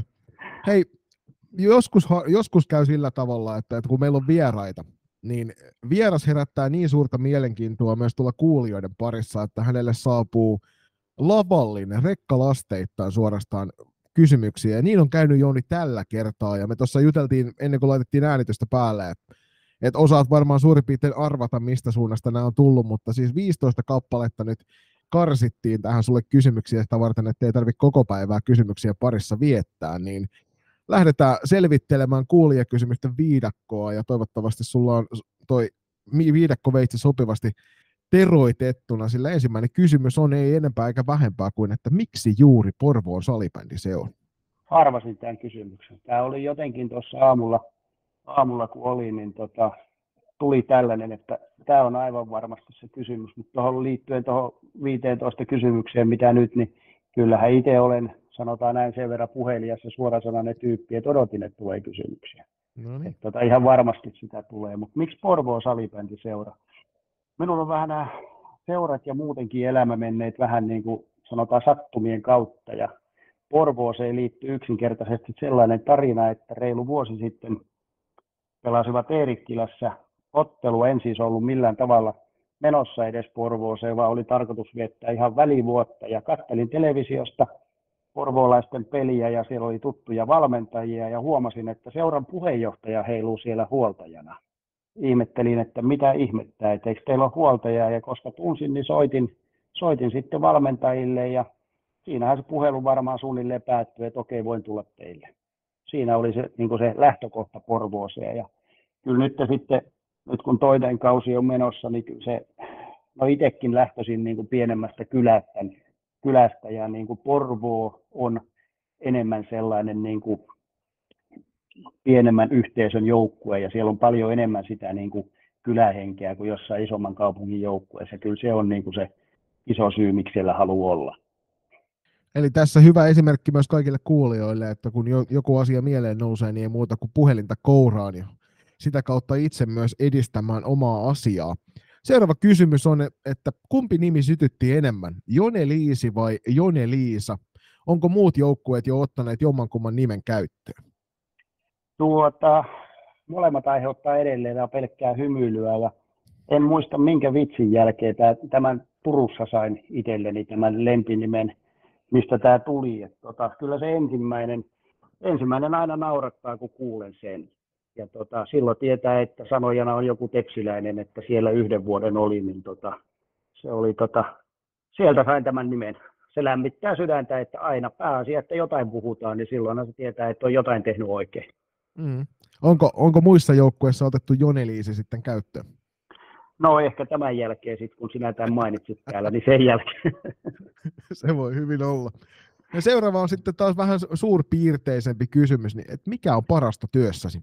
Syvä huokaus tähän kohtaan, niin kyllä se on, se, on ne pelaajat ja yksilöt. Että tuota, itselläni on ihan muu lajitausta, että mon, monesti hämmennän ihmisiä ja ilmoitan, että minun oikein niin kuin lajitausta on kestävyysurheilu ja hiihto. Mm. Sie, siellä jo hiihtäjänä, itse valmentajana ja huoltajana opin sen, että on yksilöitä paljon. Ja edelleen niin kuin näen noissa joukkueissa niin kuin isompana tekijänä yksilöt kuin vaan pelkän joukkueen. Mm. Ja sitä kautta niin kuin ne, se suurin motivaattori niin kuin tehdä tätä hommaa on nähdä, nähdä niiden yksilöiden se kasvaminen ja ihan niin kuin pelaajana ja samoin myös ihan niin kuin ihmisenä, että pääsen aika useasti niin kuin olemaan nuorten ihmisten kanssa tekemisissä ja monta kertaa tuntuu, että itse tämän yli 50 niin on enemmän niin kuin isähahmo ja kuuntelen niitä ja muuta. Ja ihan sama on niin kuin valmentajien kanssa, että siellä näkee valmentajien kasvun ja muun, niin kyllä se on se iso voimavara, minkä takia sitä se, niin suhtaudun niin kuin elämään hyvin niin kuin uteliaasti joka osa-alueella, niin se on se, minkä takia tätä jaksaa tehdä. Mm. Mikä on parasta salibändissä? Vähän ei voi vastata niin kuin kesällä sanoin pesäpallossa, että pelipäivän makkarat, mutta tota, en pysty sanoa nyt tätä samaa tähän. Että kyllä, se, kyllä niin kuin sanon taas sen saman, että salibändissä on se, no hu, omalla huumorilla sanon, että aina ollaan lämpöisissä olosuhteissa, ollaan hallissa, mutta parasta on juuri se joukkue ja ne ihmiset, mitä siellä on. Et se on ihan omanlainen yhteisö, koko tuo salibändi, salibändiyhteisö. Et vaikka me paljon parjataan liittoon, niin itse saanut liiton, liitollekin tehdä töitä, niin se on omanlainen yhteisö. Eri joukkueet on erilaisia niin kyllä se kaiken kaikkiaan se yhteisö on se parasta. Nyt kun sulla on kuitenkin itsellä kokemusta sekä yksilöpuolelta että sitten niin kuin muistakin lajeista kuin vain salibändistä, niin koetko, että noissa yhteisöissä on eroa eri lajien välillä niin kuin yksilö- ja joukkueurheiluiden välillä? No kyllä se kaikkialla on tiimityötä. Ja yksilö, yksilöpuolella niin se tiimit on vaan paljon pienempiä ja se keskittyy yhden urheilijan menestymiseen, mutta tota, salibändissä se on niin kuin sanotaan haasteellisempi, että sulla niin kuin joukkueessa on se noin 20 pelaajaa ja tota, sitten niiden yhteen, yhteen, yhteen pelaaminen ja ajatukset ja kaikki muut yhteen saaminen, niin kyllä se on, niin kuin, se on haasteellisempaa ja antoisampaa myös sillä tavalla. Sitten seuraavana, tätä sä vähän ehkä viittasitkin jo, niin onko joku kiva jippo jäänyt mieleen vuosien varrelta? Itselle tehty tai minkä itse olet tehnyt tai kenties molemmat? No, jipoista en tiedä, mutta kiusaahan pyrin tekemään niin kuin vähän jatkuvasti, mutta ehkä, ehkä niin kuin eniten, tai sanotaan näin, että mikä, mistä on jäänyt hyvin mieleen, niin jossain vaiheessa, kun sain kunnia olla naisten maajoukkueessa, niin oli jossain kohtaa vähän tekeminen tylsää ja tota, siinä päätin sitten päävalmentaja Kurroselle, niin vaihtaa, hän on raitin pelaaja, niin vaihtaa leftin lavan siinä kesken kaiken. Ja tota, se, se, sanotaan näin, että ite, itteni kannalta se päättyi hyvin, että herra Kurronen, kun otti sen mailan seuraavaksi että tota, käyttöön, niin hän ensimmäisenä hänen vaimoon siellä huoltajana, niin sehän niin lähti syyttää hänen vaimoa, ja vaikka kuin yritin siihen väliin mennä, niin ei se ei oikein syyllistä ei niin kuin tainnut loppupeleissä löytyä siinä ollenkaan. Että kyllä se sanotaan, että siinä kohtaa on nähnyt Kurrosenkin niin kuin mielenlaadun kääntyvä hyvin nopeasti, kun joutuu leftillä pelaamaan raitin mies. Että ehkä ja, oliko, pieniä... ensi, niin oliko tämä nyt ensimmäinen kerta, kun tämä niin julkisesti lousutaan ulospäin tämä kyseinen jippo? No kyllä sen sanotaan joukkueen sisällä tiedettiin ja kyllä sitä jälkeenpäin naurettiin sitä tilannetta useasti. Että, tota, mutta ehkä sanotaan näin, että jos näistä tämmöisistä jipoista, mitä tulee, niin kuin sanoin tuossa äsken, että kyllähän tykkään niin kuin kiusata ja pikkasen niin kuin sitä sen leikin ja sellaisen niin kuin huumorin kautta saada sitä tunnelmaa rennoksi. Kyllähän itselleni jää hirveästi mieleen noiden MM-kisojen aikaan ja aina toi Ylen toimittajien kiusaaminen, että siellä parhaimmillaan, ja joukkue on lähtenyt siihen hyvään mukaan, että se Milleniumin kisat, missäköhän me oltiin silloin, olikohan ne Ratislavassa, niin tota, mehän käytiin sitten haastattelujen aikana niin teippaamassa kalvolla niiden toi auto, ja kyllä on aika monta kertaa saanut nämä pelaajat mukaan näihin omiin päänpistoksiin. Että kyllä, niin kuin, kyllä niitä on paljon tullut vuosien varrella näitä hauskoja tempauksia. Toi kuulostaa kyllä äärimmäisen lupaavalta. Toivon mukaan pääsee itse, itse joko, joko kokemaan tai sitten näkemään livenä paikan päällä. Seuraava kysymys liittyy taas sitten nykyisen seurajoukkueeseen. Mitkä ovat Pessin pelievät? Öö, sanotaan, että Pessin pelieväät, niin jos tälle äkkiä, mitä ensimmäisenä tulee mieleen, että se on ihan sama, mitä siellä muuta on, mutta jos tuota suolatikut puuttuu, niin silloin kyllä kuulee hyvin äkkiä kunniansa. Et viime kaudellahan kävi niin, että kerran unohdin suolatikut pelieväistä, niin ei siinä auttanut muuta kuin yksi tota, loukissa oleva pelaaja joutui mennä ostamaan ne siinä kesken kaiken. Et, niin kuin, muista ei ole niin väliä, mutta suolatikut on ennen kaikkea se tärkeä. Seuraava kysymys liittyy myös syötäviin ja se kuuluu näin. Mistä saa parhaat korvapuustit? No siitä ei ole niin kuin epäilystäkään, että tuota, kauppakeskus ainoan Kaisan kafeesta. Se on ainoa paikka, mistä niitä saa. Ja tuota, jos joku minulle tuo muualta sen, niin kuulee kyllä kunniansa. Laittakaa siis korvan taakse, mikäli haluatte Joonille korvapuusteja kantaa.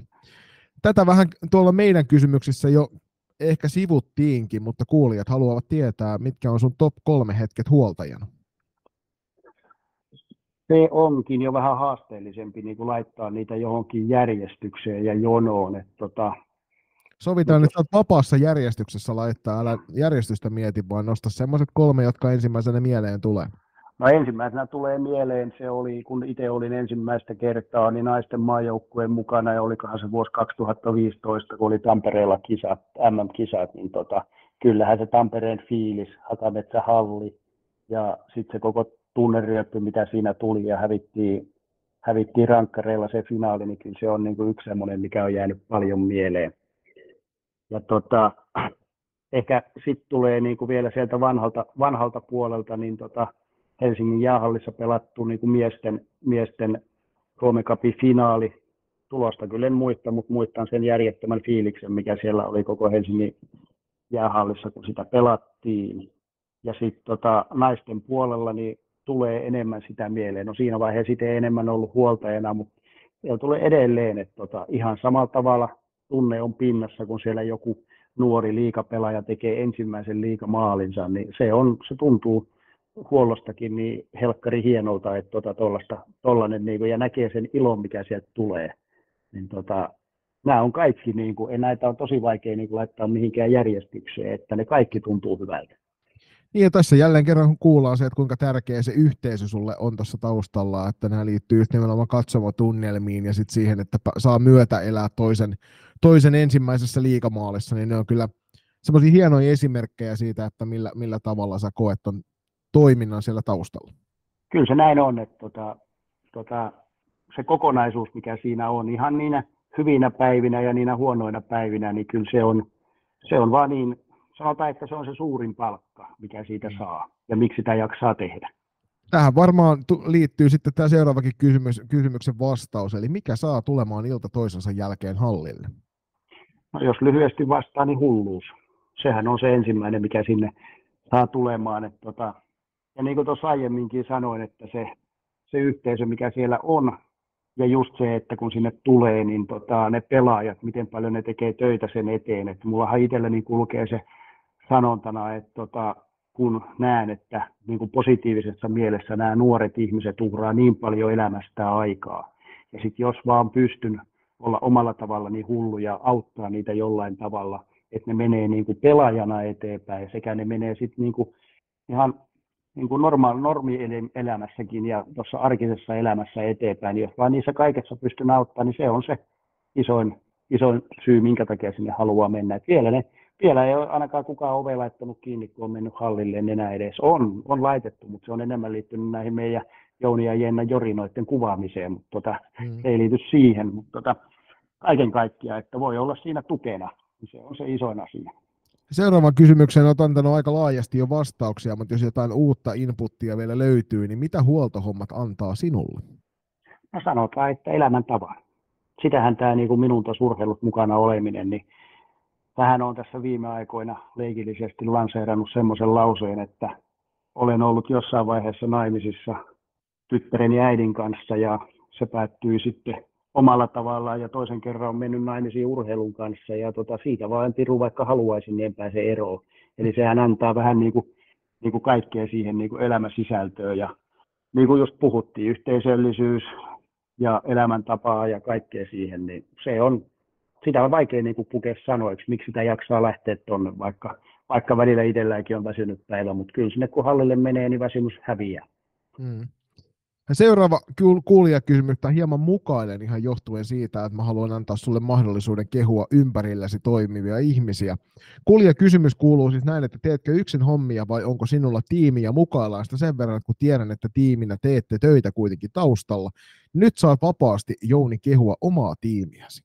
No itse asiassa tässä kohtaa, jos niin kuin en halua pelkästään tuohon niin Porvoon, että onhan meillä Porvoossa – mahtava tiimi, että puheenjohtaja Jenna ja kaikki meidän talkoolaiset, mehän oltiin siellä vähän siinä tilanteessa, että meillä on aika laaja tällä hetkellä se, että me lähdettiin niin kuin tekemään niitä tapahtumasta lähtien kaikki uudella porukalla, että tota, tota, siellä on tullut äärettömän, äärettömän tärkeitä ihmisiä tullut tekemään talkootöihin ja me ollaan niin kuin vähän lanseerattu siellä se lausahdus, että peli kerrallaan, että me opitaan kaikki koko ajan uutta. Että, mm. Ja sitten itse siellä niin kuin huoltopuolella sinne nuoret, nuori, nuoret haluaa tulla myös opettelemaan sitä huoltopuolta, niin arvostan heitä suuresti. Ja sitten pitää myös mainita tuo minun työyhteisö, etteen hierontatöitä ja siellähän me myös keskustellaan ja välillä vaihdetaan kuulumisia, että miten menee, niin kuin, miten voitaisiin auttaa noita pelaajia. Ja sitten siellä on muutama erittäin ammattitaitoinen tota, kollega, mitkä sitten itse nostan kädet pystyyn, en pysty tekemään ja sitten kollega pystyy hoitamaan meidän pelaajia kuntoon. Että kyllä se, se on niin kuin järjettömän iso voimavara itselleni ja, ja myös semmoinen niin kuin tukiverkko tehdä hommia. Mm. Mutta kaiken kaikkiaan niin kuin Porvosta niin kuin onhan tuo uskomatonta hommaa, mitä ne siellä paiskii ja nimenomaan kun tietää, että se on sitä vapaaehtoistoimintaa. Iso hatunnosto heille kaikille. Kyllä, sitten seuraava voi olla vähän vaikeampi kysymys, mutta kuulijalta niitä yleensä tulee. Ketä arvostat salibändin saralla eniten? Ja saat nyt ihan vapaasti päättää, että haluatko tähän nostaa nimiä esille vai haluatko, haluatko mieluummin nostaa yhteisöä tai, tai ehkä kenties jotain, jotain vaikka erilaista tällaista tapahtumaa, joka mieleen nousee? No ensinnäkään en pysty tähän nostaa yhtä nimeä. Et tota, kyllähän niin kuin niin kuin tekisi mieli niin kuin nostaa, nostaa tähän kohtaan niin omaa kahta eri ryhmää, eli ihan niin kuin pelaajat sille, että pelaajat niin kuin uhraa niin järjettömästi sitä aikaa, tekee niitä elämänvalintoja ja lähtee siihen urheilijaelämään mukaan.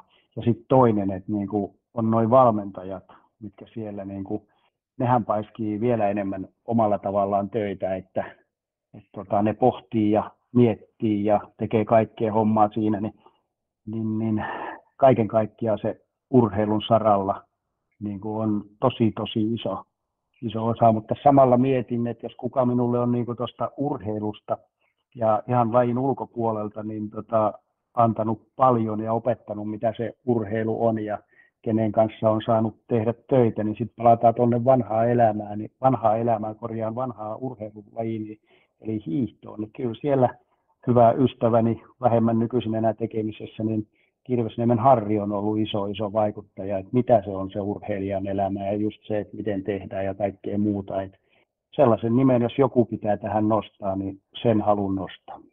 Okei. Okay. Sitten viime vuosina tässä on käyty kovaa keskustelua, ainakin siis itseni ympärillä. Tietysti kun tiimityötä tehdään näin va- valmentajana, niin olen äärimmäisen onnellinen, että hyvä tiimi on ympärillä. Mutta ollaan paljon keskusteltu huoltajien koulutuksen tarpeesta, niin koetko, että huoltajilla pitäisi olla koulutus erikseen ja millaista koulutusta tarvittaisiin ja pitäisikö sitä olla enemmän kuin nykyään on tarjolla? No eikö se ole vähän sama, että pelaajat pelaa kehittyäkseen, valmentajat valmentaa kehittyäkseen ja sama se meillä huoltajillakin. Kyllä me niin kuin kaivataan sitä lisää tuota tietoa ja taitoa, mikä on. Ja itsehän on siinä jossain vaiheessa sanonut, että paras tapa kouluttautua, edullisin tapa kouluttautua olisi se, että me liika, liikan tuota, eri joukkueiden huoltajat kokoonnuttaisiin keskenään ja jaettaisiin sitä tietoa.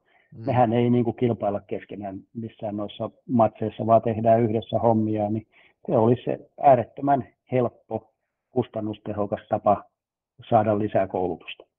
Viimeinen kysymys ennen kuin laitellaan kiitokset ja terveiset matkaan, niin miksi kenenkään kannattaa lähteä mukaan huoltajaksi tai vapaaehtoiseksi toimihenkilöksi? Niin, tuohon kannattaa niin kuin huoltohommiin suhtautua siihen, että olet niin kuin yksi joukkueen jäsen, tärkeä tuota, palanen ja pääset mukaan johonkin semmoiseen ainutlaatuiseen yhteisöön.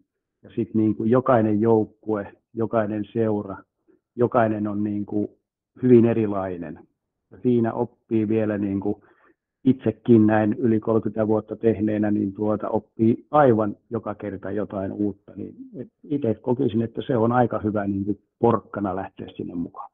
Joo, ja mun täytyy vielä erikseen nostaa sitten kyllä, niin kuin sä oot moneen kertaan sanonutkin tuosta yhteisöstä, että mulla on ollut ilo ja kunnia oman seurani sisällä nyt 13 kausi menossa putkeen valmentajana, välillä apuvalkkuna ja valtaosan päävalmentajana, niin ilman sitä tiimiä siinä ympärille, mihin myös huoltojoukot kuuluu, niin niin arjen pyörittäminen olisi hirvittävän vaikeaa, ja monesti menee itsellä sormi suuhun tilanteessa, jossa sitten apu löytyy sieltä penkin päästä, niin toi yhteisö on kyllä semmoinen asia, että mä lämpimästi sen takia suosittelen jokaiselle, että sitä kannattaa lähteä kokeilemaan. Niin ellei, ellei sitten niin kuin sosiaaliset tilanteet ahdista valtavasti, niin sitten sit kannattaa olla tarkkana sen kanssa, mutta muuten niin en voi kyllä sanoa muuta kuin äärimmäisen lämpimästi tervetuloa jokaiselle kiinnostuneelle sinne huoltohommiin ja taustajoukkoihin. Viimeisenä vielä terveisiä lajiväen suuntaan, jos sulta Jouni semmosia löytyy. Ja sitä ennen vielä mainitaan kerran tuo Jounin ja Jenni, Jennan Jorinat Instagram-tili, eli käykää katsomassa sieltä puolelta, ottakaa toi seurantaan meidän kaikki kuulijat, niin saadaan sitten lisää tausta, taustatietoa siitä, että millä tavalla tuo salibändiarki sen joukkueen tekemisen ja pelien ulkopuolella toimii. Mutta nyt Jouni, lava on vapaa. Terveiset lajiväelle. No, tämähän on niin jo meillä vähän kaikkialla vitsi, että valmentajat lopettaa puhumista ja sitten minä aloitan siinä vaiheessa. Että tässä tuli ihan samanlainen fiilis, että sinä lopetat ja sitten annat vapaan sanan, niin tietää, että se ei ihan heti lopu, mutta tota, se, on, se on mielenkiintoisesti muotoutunut aina, että sitten haluan sen viimeisen sanan, en tiedä miksi. Mutta tota, ehkä laiväille tulee tässä niin kuin kokonaisuudessaan semmoinen mieleen, että tota, äh, sanoisinko näin, että tota, nyt kun on tuolla nais- ja tyttösalibändin puolella ollut ja saanut vielä olla sit muiden lajien parissa, niin tota, samalla tavalla joukkuelajeissa ja huomaa. Ja tuossa on itse asiassa valmentajien kanssa muutaman kanssa ihan tällä viikollakin keskusteltu aiheesta, että tota, tota me vähän joskus unohdetaan tuossa kun seurataan sivusta tai kun seuraan sivusta, niin sitä, että me mennään monta kertaa monta kertaa niin kuin joukkueessa ja muussa niin sillä tavalla eteenpäin, että me mennään peli kerrallaan, mutta me unohdetaan se, niin kuin se hauskuus, mikä tulee joka päivästä. Et tota, niin kuin muistuttaisi, että se päämäärä ei ole tärkeä, vaan se matka. Ja tänä päivänä niin liittyy myös siihen matkaan, niin varsinkin tuolla tyttösalibändin puolella toi armoton sosiaalinen media maailma, että tota, siellähän kaikki näyttää hyvältä ja siellä pitää niin kuin näytetään se, niin kuin se itsestämme se paras puoli, mutta sitten kuitenkin niin kuin tähän urheiluun ja koko elämään niin liittyy myös ne epäonnistumiset.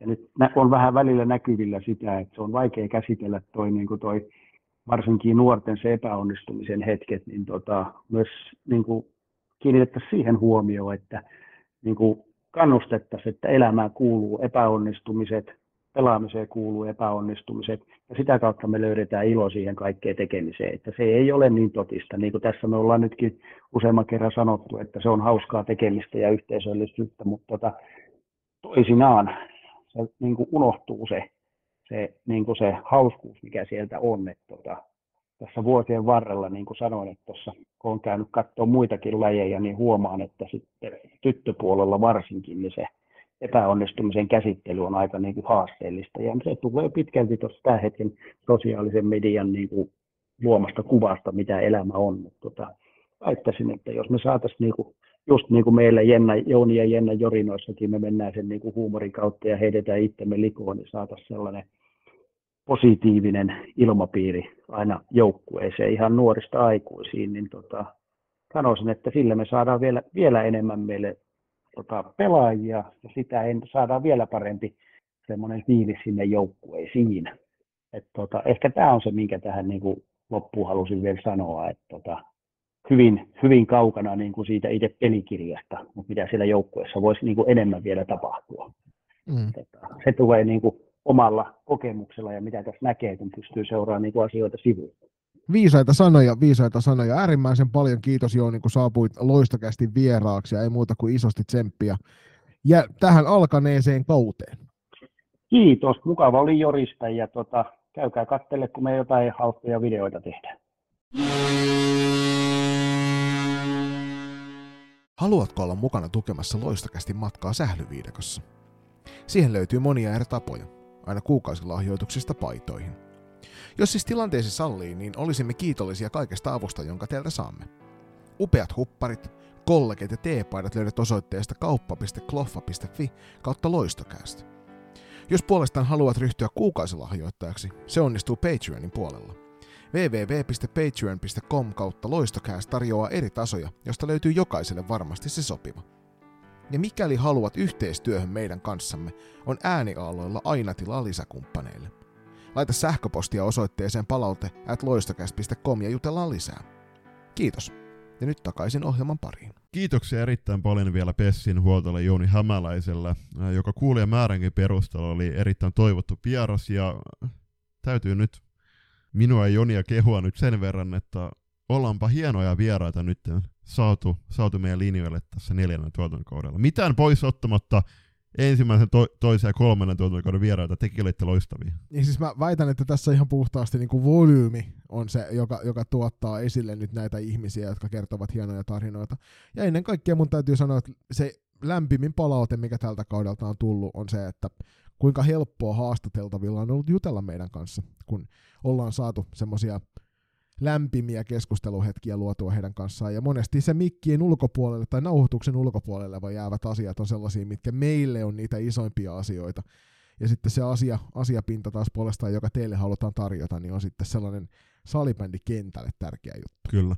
Ja suurin kiitos kuuluu totta kai teille kuulijoille ja vieraille, koska Jounikin ehdotettiin sieltä kentän suunnalta meidän vieraaksi. Eli lait, laittakaa niitä vierasehdotuksia palautet loistokas.com tai meidän DM-bokseihin, niin varmasti jossain kohtaa mahdollisesti myöskin teidän salibändin suosikki ääni ää, pääsee meidän linjoille.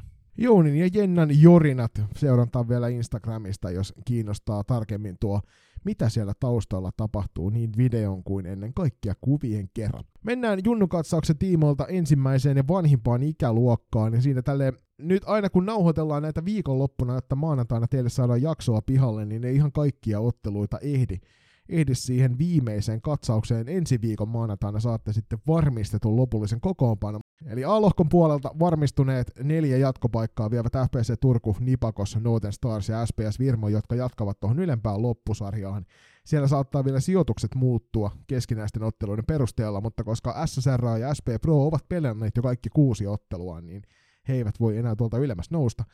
Kolmas joukkue, joka sinne alempaan jää, on Blackbirds ja Tigerin yhteisjoukkue siirrytään B-lohkoon, niin siellä tilanne on huomattavasti tiukempi. sijoitukset voivat jokseenkin muuttua, ja tällä hetkellä tosiaan kun sunnuntai-aamusta nauhoitellaan, niin sunnuntai-päivän pelit jää, jää meiltä katsomatta ja täten teille tiedottamatta, ja vielä myöskin tässä tulevan keskivi- tai tämän viikon keskiviikko 18.10. erävingit ja pelikans kohtaa toisensa, mutta tällä hetkellä sarjataulukko näyttää seuraavanlaiselta. Eli ykkösenä Tampereen Classic, täydet 18 pistettä, toisena Eräviikingit Helsingistä 15 pisteellä, kolmantena Pelikans SP Lahdesta 12 pisteessä, neljäntenä Kuopion Velhot 11 pisteessä. Alempaan jatkosarjan tällä nauhoitushetkellä menossa. Porvo Salibändiseura 10 pisteessä, Hämestars kuudentena kolmessa pisteessä, sama pistemäärä on, on seitsemäntenä olevalla KVlla, jotka itse asiassa taitaa sunnuntaina kohdata toisensa. Ja kahdeksantana on O2 Jyväskylä nollakerholaisena. Eli tässä varmuudella niin Hämestars KV ja O2 pelaavat alemmassa jatkosarjassa ja varma, varmuudella ylemmässä jatkosarjassa pelaavat Classic ja eräviikingit sen sijaan pelikas pelhot ja PSS riippuen keskinäisistä otteluista ja näistä tuloksista tuossa välillä, niin, niin mahdollisuus on vielä siihen, että nuo paikat vaihtuvat, mutta tosiaan kolmen joukkueen kesken käydään kamppailua nyt kahdesta jäljellä olevasta jatkopaikasta ylempään jatkosarjaan. Mennään vilkaisemaan pistepörssiä tästä sarjasta. Ja Pelikas SPn Henna Piironen siellä ykkösenä kuuden ottelun jälkeen 10 plus 7 tehopisteet, Pelikanssin B ja Taipale toisena, joka kuuden ottelun jälkeen on tehnyt 5 plus 10 tehopisteet. Klassikin Venla Siirilä kuuden ottelun jälkeen 9 plus 5. Velhojen Helle Lyytinen, joka pitkän aikaa tuossa johti tätä pistepörssiä, niin tipahti nyt sitten neljännelle sijalle 11 plus 2 tehopisteet. Ja Häme Starsin Elisa Heikkilä 6 plus 6 tehoilla. Siinä myös, kuten myös Jenni Leppänen pelikanssista 12 pisteessä. Tämä pelikanssin kolmikko itse asiassa oli pelaamassa tota SM-sarjan matsia tänä vi- menen viikonloppuna ja joutuivat jättämään väliin ton Saipan ja Ervin välisen matsin. Et se on aika... Mutta ne on toisaalta tärkeitä sen takia, koska heidän pitää nyt noita voittoja onnistua on, on, tässä kai, kairaamaan, että löytyy se paikka sitten sinne ylempään mm. jatkosarjaan. Ky- kyllä, kyllä, kyllä, ja siis se on ihan, ihan oikein, että kuitenkin kyseessä on heidän ykkösseura, he pelaa ääreedustuksella Saipassa niin tottahan toki he pelaa näitä matseja ja kyllä selkeästi... Ja oli toki onnistunut ryöstökeikka nyt, kun he velhot voittivat sitten tuossa ottelussa. Juuri näin. Lauantaina, eli oli onnistunut kokeilu tällä kertaa. Saipa ei välttämättä ole asiasta samaa mieltä se Lähfliigan puolella. Sitten mennään veskareiden tilastoihin ja varauksella näihinkin suhtaudutte. Ja siellä torjuntatilastoa johtaa O2 Jyväskylän Miisa Leppänen, jolla on torjuntoja 29 kappaletta ja torjuntaprossa täydet 100. Toisena Erevinkin Järvikinkien Sara Vantos viiteen pelottuun matsiin 94,74 torjuntaprosessia ja torjuntoja 36 kappaletta. Kolmantena SPS Virmon Evelina Tarvola, neljän matsiin 52 torjuntaa, 91,23 torjuntaprossa. Neljäntenä eräviikinkien Jenna Makkonen, 95 torjuntaa kuuteen matsiin ja 29,62 torjuntaprossa. Ja viidentenä klassikin Julia Saarinen viiteen matsiin 59 torjuntaa ja 89-39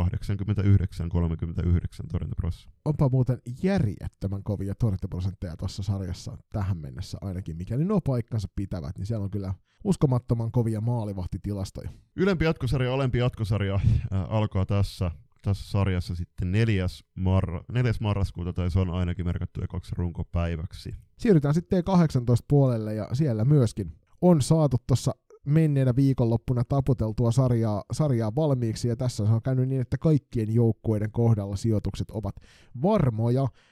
Kimurantiksi meni, varsinkin tuossa B-lohkon puolella, noin ylemmän jatkosarjan paikat, mutta A-lohkosta ylempään selvittivät tiensä Classic, FPC Turku, SSRA sekä SPS Virmo.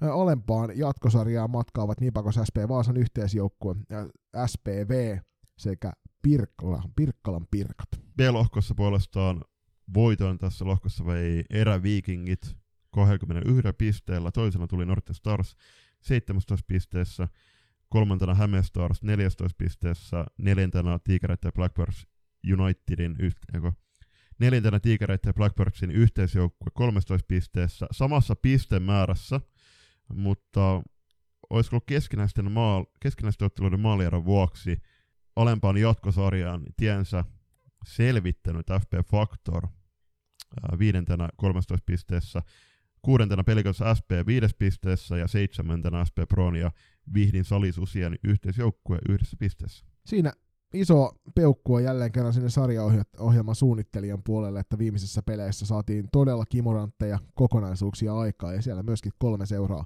kamppaili tuosta kahdesta jatkopaikasta tuonne ylempään jatkosarjaan, ja hyvinhän se meni. Hyvinhän se meni, se on pakko sanoa. Mennään tota vielä katsomaan nopeasti pistepörssit ja maalivahtitilastot ennen kuin keskustellaan muutama hetki puheenaiheesta, jotka nousivat T18-sarjan ympäriltä. Pistepörssin alkusarjassa vei Vilja Kuutniemi 12 otteluun 21 plus 12 eli 33 pistettä. Toisena eräviikkareiden Olivia Pyy 18 plus 12 30 pistettä. Stars kaksikko Natali Sandström sekä Aino Kuokkainen siinä seuraavina Natalilla 9 plus 17 eli 26 pistettä ja Ainolla puolestaan 16 plus 8 eli 24 pistettä ja FPC Turun Meija Stigel sijalla 5 16 plus 8 eli 24 tehopistettä hienoja pistemääriä, mutta tähän ehkä muuta kehitysehdotuksena tulevaisuuteen tulospalveluun, niin voisitte laittaa kuitenkin nämä sijoitukset myöskin näissä pistepörssissä näkyville. Totta, totta on toki meidän on helppo katsoa ja luetella ne nimi, nimi nimeltä, mutta jos miettii vaikka tätä pelaajamäärää, niin olisi kiva katsoa, että kuinka monta pelaajaa tässä sarjassa nyt pelaskin. Tyttösepä on parasta tili, todennäköisesti tämänkin selvittää aika tuon tuokestaan jakson äh, kuultuaan. Mennä, mennään veskareiden tilastoihin ja siellä ää, tilaston ykkösenä, ykköseksi päätyi eräviikkien Jenna Makkonen, 10 matsia, 49 torjuntaa ja 94,23 torjuntaprossaa. Toki nyt, kun katsoo noita torjuntamääriä, niin tässä on näemmä sitten käynyt todennäköisesti silleen, että, että Jennakin on osan otteluista mahdollisesti istunut ja onkin, onkin todennäköisesti istunut, koska 49 torjuntaa 10 otteluun se on aika vähän. Toisena ti- niin tästä, puuttuu, tästä puuttuu kokonaan se pelatut niin, juuri näin. kohta. Jep. Ja se oli muun muassa vanhassa tilastopalvelussa. Sit Sitä kaivatan. Toisena Tigereitten ja Blackbirdsin yhteisjoukkueen Iris Muhonen, 46 torjuntaa, 4 matsia ja 92 äh, torjuntaprossa. Kolmantena klassikin Vilhelminen Niemelä, 120 torjuntaa ja 90,91 torjuntaprossa. Neljäntenä Hämestarsin Sanna Vaari, 48 torjuntaa ja 28,89 torjuntaprossa. Ja viidentenä äh, niin, niin ikään Hästän Peppi Korpela, 101 torjuntaa ja 87,83 torjuntaprosessa. Yksi semmoinen pieni, pieni juttu, mikä mua ärsyttää tässä näissä tilastoinneissa on se, että, että pistepörssissä pystyt klikkaamaan maaleista ja syötöistä ja pisteistä noin uusiksi noin tilastot, mutta maalivahdeissa et pysty klikkailemaan muassa torjuntamääriä suoraan, että näkisit kuka on eniten torjunut, vaan se pitää itse tuosta käydä silmällä tarkistamassa, ja tämä olisi kyllä yksi sellainen asia, minkä mä mieluusti näkisin korjaantuvan niin, että voidaan klikata tuosta suoraan vaikka PM kohdalta ja nähdään, että kuka on eniten maaleja päästänyt. Toki se vaatii ensin julppa sen, että ne tilastoinnit ovat kunnossa. En sano, että suoraan edesauttaa, mutta se olisi hyvä myös, että siellä liitossa tietäisitte, että siirrytäänkö tässä nyt seuraavaksi SM-sarjaan ja ykkösdivisioonaan vai SM-sarjan ylempään jatkosarjaan vai S- ja SM-sarjan alempaan jatkosarjaan? Kyllä, koska tätä nauhoittaessa edelleenkin, jos menet etusivulta, Salibändiliiton etusivulta sarjojen kautta tyttöjen valtakunnallisiin sarjojen, sieltä valitset T18 SM-sarjan, niin kaudella 23-24, niin T18 SM-sarja ja ykkösdivision yksittäisten otteluiden runkopäivät on tänne merkitty, ja se on sinällään mielenkiintoista, että ykkösdivisioonaahan tässä ei pelata. Varsinkin, koska siinä jutussa tai artikkelissa, niin siellä on otsikkona T18 SM-sarja. Joka, niin, joka kyllä, juurikin näin, ky- juurikin näin. Kyllä, joka paljastuu. Mutta hei, ylimpi, ylempi jatkosarja ja alempi jatkosarja, ää, termit kuntoon, niin ensimmäinen runkopäivä on merkattu 11. marraskuuta. Kuulijoilta tuli julppa yllättävän paljon palautteita tästä sarjasta, ja se isoin palaute ehdottomasti koski tuota, että yksittäisiä pelejä halutaan ensi kaudelle. Ja nyt toki pitää muistaa se, että yksittäiset pelit alkavat tästä eteenpäin. Tätä, tätä ennen tämä kar, karsintasarja, alkusarja, josta sitten ylempi ja alempi jatkosarja selvittivät, tai no joukkueet selvitti niihin paikkansa, niin se pelattiin turnausmuotoisena – johtuen varmasti ihan tästä kiireydestä kalenterissa. Mutta jatkossa ylempi ja alempi tosiaan pelataan sitten yksittäisinä peleinä, joten periaatteessa näemme molemmat puolet tästä asiasta tällä kaudella. Ja ennen kaikkea alkusarja, niin näin järkevänäkin sen, että se pelattiin tällä tavalla. Jos nyt hetken pohdiskellaan, että tässä on kuitenkin 14 joukkuetta tässä SM-sarjassa, niin olisiko tuota alkusarjaa kuitenkaan kaivattu? Äh, oltaisiin vedetty vaikka se runkosarja sitten kaksinkertaisena. Ei niin, että no se olisi ehkä liiton sivulla näkynyt, että 28 kierrosta tai, tai jotain Joo, siihen, sen, sen kanssa voisi kyllä korjata sieltä, että siellä lukee edes oikea määrä kierroksia. Jep. Jos kierrokseen kuuluvat kaikki pelit, joita kierroksessa pelataan, eli jokainen joukkue kohtaa kerran kierroksella toisensa. Mm. Jos niitä pelataan, niin kuin esimerkiksi Divarissa lukee, se, että kuinka monta kierrosta, jos, jos siellä oikeasti pelataan yhdeksän kierrosta, mm. niin se on joku 160 ottelua. siinä mennään jo jenkki baseballin niin, tasolla. Joo, mä olin, niinku mä, olin, mä olin just heittämässä sitä MLS-meininkiä, mutta mut joo, toi, toi on totta, että äh, siis alkusarja ei olisi ollut tarpeellinen, että se on vaan nytten, no se, oliko siellä nyt neljä joukkuetta siellä ylemmässä, tai ylialueellisessa jatkosarjassa, tai ylä, ylialueellisessa äh, sarjassa T18 puolella, että se nyt on vaan sitä joukkuemäärää on on nostettava ja sitten tulevaisuudessa saataisiin se T18 SM-sarja, sitten se ykköstivari ja sitten nämä aluesarjat, mutta ei tämä ei tää alkusarja oikein, oikein syty, sytyt ainakaan täl, tällä suunnalla hirveästi. Ää, toinen palaute oli ää, alkusarjan suunnalta, että muuten hyvä, mutta toi 3 kertaa 15 on aika haasteellinen, olisi paljon järkevämpää hoitaa sekin 3 kertaa 20. No, Turnausmuotoisessa peleissä toki 3 kertaa 20 on sitten jo ihan järjetön rasitus näille pelaajille. Ei, ei ju, just näin, ja toihan on, eikö toi tehokas peli, joka kuitenkin tuossa alkusarjassa oli, eli kello pysähtyy joka katkoon, eli se on kuitenkin oikein, oikea suunta. Kolmas viesti oli, että tiukka tahti, mutta muuten toimiva systeemi. Toi ihan, ihan totta, että, että jos mietitään näitä SM-karsintoja aikaisemmit kausilta, nyt viikonloppuja, niin se oli just, että pelat veitsikurkulla ja äh, jos sulla on vaikka loukkaantumista tai sairastelusuma, niin yksi viikonloppu, niin se on aika haastava lähteä sitten sit vajavaisella kokoonpanolla ja sit se saattaa olla, että sä oot sit siellä alemmissa sarjoissa sitten sen alkukau- tai no suurimman osan kaudesta, sit mahdollisesti on joku, joku portti, portti johonkin vaikka SM-sarjan pudotuspeleihin sitten jotain kautta. Mutta joo, anyway, niin tässä niin onhan toi totta, että todella tiukka tahti oli, että mitä tuolla oli kuusi turnausta, niin to, johonkin seitsemän, kahdeksan viikkoon, niin eihän tossa tosi hirveästi tullut semmoisia ehjiä reeniviikkoja kuitenkaan, että olisi voinut täysin se, se, sillä viikolla keskittyä itse reenaamiseen eikä valmistautua seuraavan viikon. Joo, mä oon ehdottoman samaa mieltä, että, että jos 14 joukkuetta vaikka ensi vuonna ilmoittautuu myös T18 SM-sarjaan, niin pistetään suoraan vaan siitä kaksinkertainen runkosarja ja sieltä sitten playerit päälle, niin se menee järkevämmin sitä kautta, ei tarvitse miettiä sitten sitä, että vedetäänkö hurjalla ottelutahdilla ensimmäisen kahteen kuukauteen sitten noin alkusarjat läpi. Ja mielenkiintoinen kommentti pongattiin tuolta Twitterin puolelta. Se, se voi jokainen käydä itse sieltä kaivamassa, ei nimiä mainita erikseen, mutta äärimmäisen hieno, hieno asia oli se, että, tai no tämä itsessään ei ole tietysti hieno asia, mutta hienoa, että se bongattiin. Eli T16 SM-kulta ei viime vuosina ole taannut jatkumoa menestykselle. Ja tällä tarkoitetaan nimenomaan sitä, että siirryttäessä seuraavaan ikäluokkaan, niin se ei ole edellisvuoden T16 mestaruus ei ole taannut menestystä T18 ikäluokassa. Faktor voitti kaudella 21-22 Suomen mestaruuden T16. Viime kaudella he pelas ykkösdivaria T16 ja olivat T18 SM-sarjan siellä 11. Ja tällä kaudella tie vei alempaan SM-sarjaan. Viime kauden Suomen mestari Nipakos SP Vaasa yhteisjoukkue, joka oli aivan huikea, niin tällä kaudella T18 alempi SM kutsuu myös heitä – Tämä ei toki poista sitä faktaa, etteikö peli voi kehittyä. Selviät siellä olemaan jatkosarjan kärkeen. Sieltä vielä portti mahdollisesti päästä sitten playereihin tuohon ylemmän puolelle kahdeksan parhaan joukkoon.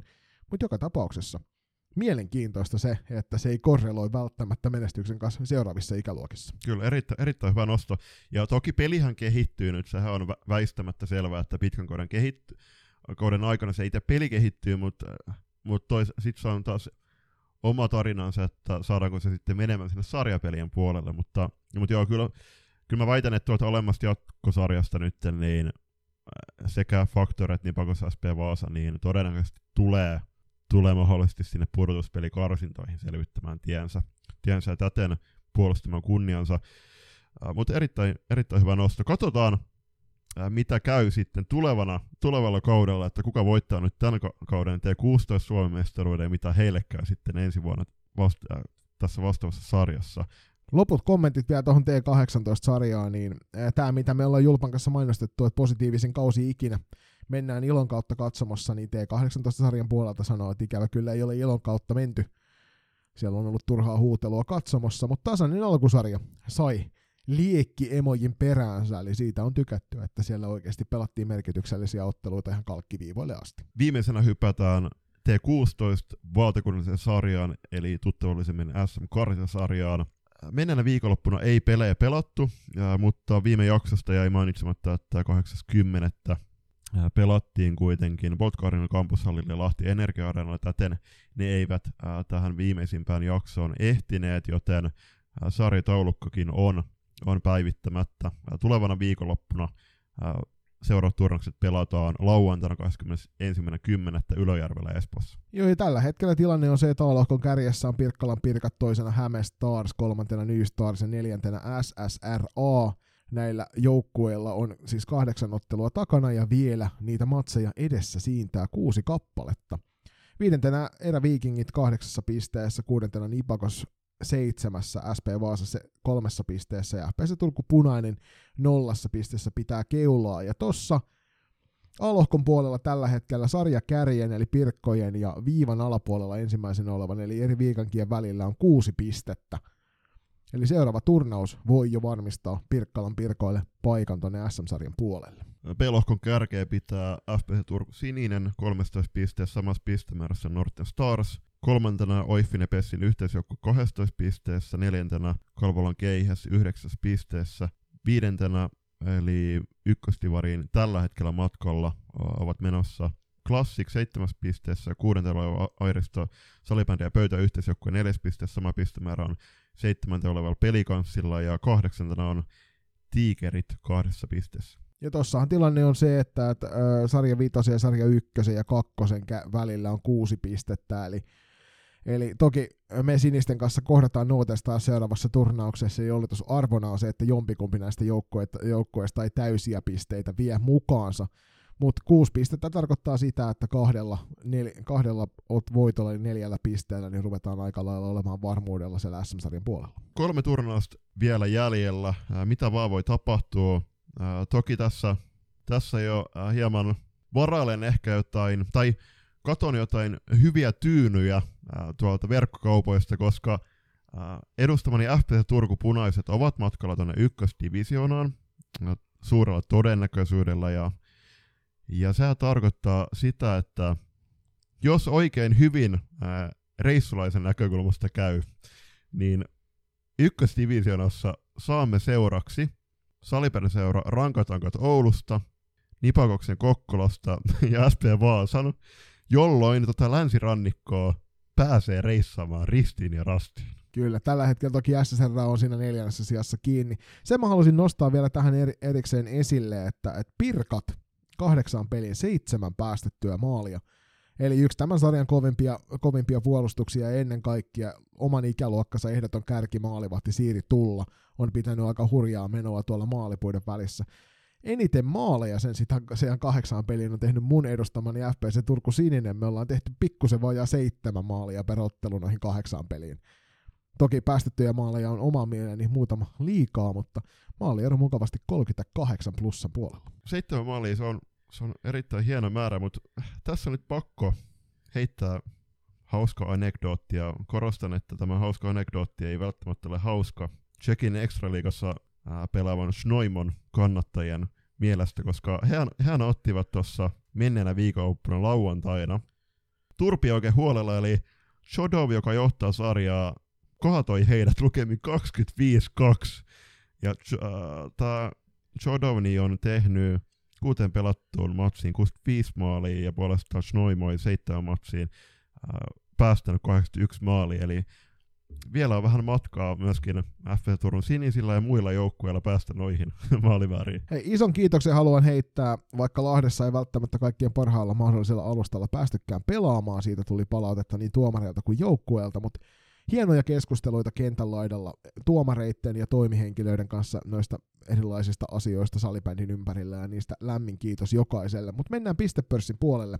T16 valtakunnallisen eli SM-karsintasarjan pistepörssin kärjessä edelleen meidän Stigel FPC Turku Sinisestä kahdeksan peliin 16 plus 8 tehot, eli rapiat kolme pistettä per ottelu. Toisena OIF PSSn yhteisjoukkueen Nuppumaria Saksa, joka on 17 pisteessä 5 plus 12 tehoin, Vilma Ruuskanen samasta seurasta 11 plus 5 tehoilla.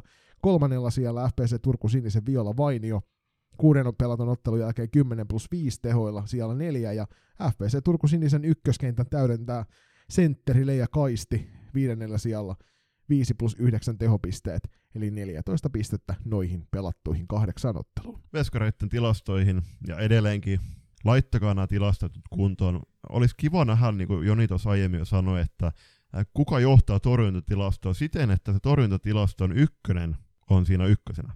Mutta... Niin nyt esimerkiksi Alessandra Perusheva, joka tässä on edelleen kärjessä, niin hänelle on lisätty pari peliä, mutta yhtään päästettyä maalia ei ole merkattu vieläkään. Ju, ju, juuri näin. Joten tämä saattaa nyt herättää taas närää siellä kuulijoissa, ja täytyy muistuttaa, että me olemme maalivahtien suuria ystäviä ja puolesta puhuja, mutta tilastot eivät, eivät valehtele, tai näin sitä voisi sanoa, kyllähän ne nyt valehtelee, mutta Alessandra Barusheva eli Loistokastin kummi kuuntelija, terveisiä vaan sinne sinne Vaasan äh, Kokko Lakselille. Äh, neljä, neljäs ottelussa, no okei, okay, torjuntamäärä 10 ja torjuntaprossa 100, toisena eräviikien Tara Kuusisto, 120 torjuntaa, 93,02 torjuntaprossa, kolmantena Pirkkojen Siiri Tulla, juuri äsken mainittu, kahdeksan matsiin, 25 torjuntaa, torjuntaprossa 92,39, neljäntenä eräviinkien Ebba Lipsanen, 42 torjuntaa, 91,3 torjuntaprossa, ja viidentenä Airista salibändiä pöytyä, pöytyään urheilijoiden Milla Heino, 56 torjuntaa ja torjuntaprossa 90,32. Yhtään siis väheksymättä tämänkään sarjan upeita maalivahteja, mutta viime kaudella en muistaakseni nähty kuin yhdessä sarjassa yli 90 prosentin keskiarvolla torjuva maalivahti, ja se oli tietysti huikean kauden pelannut Julia Saarinen, joka tuntui torjujan kaikki, kaikki mahdolliset ja osan niistä mahdottomistakin. Ja tällä kaudella kaikista sarjoista löytyy viidestä kahdeksaan, jopa kymmeneen maalivahtia, eli 90 prosentissa, niin se kertoo joko siitä, että tämä ikäluokka jokaisessa sarjassa on nyt ihan järjettömän kova veskataso, tai sitten ne tilastot eivät ole aivan kunnossa. Juuri näin, ja kaikilla... Ka- Molemmat toki voi olla totta. Ky- kyllä, ja hei kaikille hyökkäille motivoinniksi, niin kannattaa ampua enemmän. Jokainen maalintekopaikka on, on vaarallinen maalintekopaikka, jos veto on tarpeeksi hyvä. Niin kuin Matti Nykänen sanoi, niin jokainen chanssi on mahdollisuus. Just näin. Hei, ennen kuin siirrytään pois tästä Junnu-katsauksesta, niin valtavan äh, suuret kiitokset ja kehut Eräviikinkien viikkoraportille, joka siis nostaa näitä valtakunnallisia Junnu-sarjoja esiin aina. Onko se nyt maanantai tai viikkoraportti julkaistaan menneet viikolt, ja totta kai siinä myöskin sivutaan sitten näiden edustusjoukkueiden edesottamuksia, mutta erittäin hienoa on nähdä juniorisalibändin ystävänä, että siellä jokainen valtakunnallinen junnujoukkue katsastetaan ja kerrotaan vähän, että miten pelit on mennyt, ketkä on tehnyt vaikka pistejä, pistejä ja näin edespäin, niin tosi, tosi hienoa. Ja toivoisi muutenkin, että kun katsoo, että okei, okay, Ervi on yksi Suomen suurimpia salibändiseuroja. Sitten taas Classic tekee myös hyvää duunia äh, junnujen eteen somessa, että siellä myöskin nostetaan näitä tulevan viikon matseja esiin esimerkiksi Instagramissa, niin toivoisin, että jokaisen, some, jokaisen seuran somessa myöskin nostettaisiin näitä junnoja enemmän esiin, koska kyllä ne ansaitsevat sitä. Ehdottoman totta. Sen verran vielä kuitenkin käydään junnupuolta läpi, että nyt tällä viikolla, niin ennen EFTtä on mahdollisuus maistella maajoukkuepelejä myös tuota U17 maajoukkue meiningeistä. 18-20. päivä kokoontuu uusi uljas Lasse Korhosen valmentama maajoukkue U17 tuonne Eerikkilään. Siellä pelataan kaksi leirin sisäistä ottelua. Ensimmäinen niistä on torstaina kello kolme ja toinen perjantaina kello 14.30. Eli nämä on katsottavissa Salibändi TVn kautta ja joukkueeseen aika monta todella kovaa nimeä ilmestyy jo tässä vaiheessa. Nyt on ennen kaikkea muistettava se, että sieltä puuttuu vielä Elsa Holopainen, Veera Kurikkala ja Ella Virtanen, jotka on U19 maajoukkueen mukana tuossa tulevana viikonloppuna EFTssä. Korhosen Lasse joukkueen päävalmentaja siellä laitteli, että tässä Salibändin liiton uutisessa, että lisäksi maajoukkueleirillä valituista pelaajista Velho liikajoukkueessa tällä kaudella debutin tehnyt Maria Savander sekä Nipakos SP Vaasan yhdistelmäjoukkueen puolustaja Helko Koljonen joutuivat jättämään maajoukkueleirin väliin, mutta heidän tilalle on kutsuttu laadukkaat varapelaajat täydentämään maajoukkueen kokoonpanoa kertoo, kertoo päävalmentaja. Ja jos katsoo tätä nimilistaa, niin kyllä toi Veskarin nelikko nostaa erikseen päätä esiin, että erittäin vahvasta veskarin elikosta on kyse. Kyllä, todella kovan luokan maalivahtin elikko on kyseessä, ja tietysti ehkä vähän tuntemattomampi nimi tuo Tiia Liuski, mutta toivo, toivottavasti tämän jälkeen Kajanin Papaksen maalivahti on sitten kaikkien tiedossa myös sitten salibändikartalla. Kyllä, joo, itse asiassa Tiian pelipaidassa on loistakasti logo, ja täten on hieman tuttu, tuttu nimi myöskin meille. Hän hän Papaksen pojissa pelaisiko P15-sarjaa ja sitten SP Nivalan riveissä myöskin tehnyt debutin tuolla, tuolla naisten divarissa. Sitten taas kenttäpelaajista, niin ää, no, tottahan toki O2 Jyväskylän Jannella Järvinen on, on tässä mukana, että se on, muuten, muuten täällä on näitä näit nimilistoja niin aika, aika, aika monesta seurasta on useampi, useampi pelaaja ihan ansaitusti myöskin valittu tänne.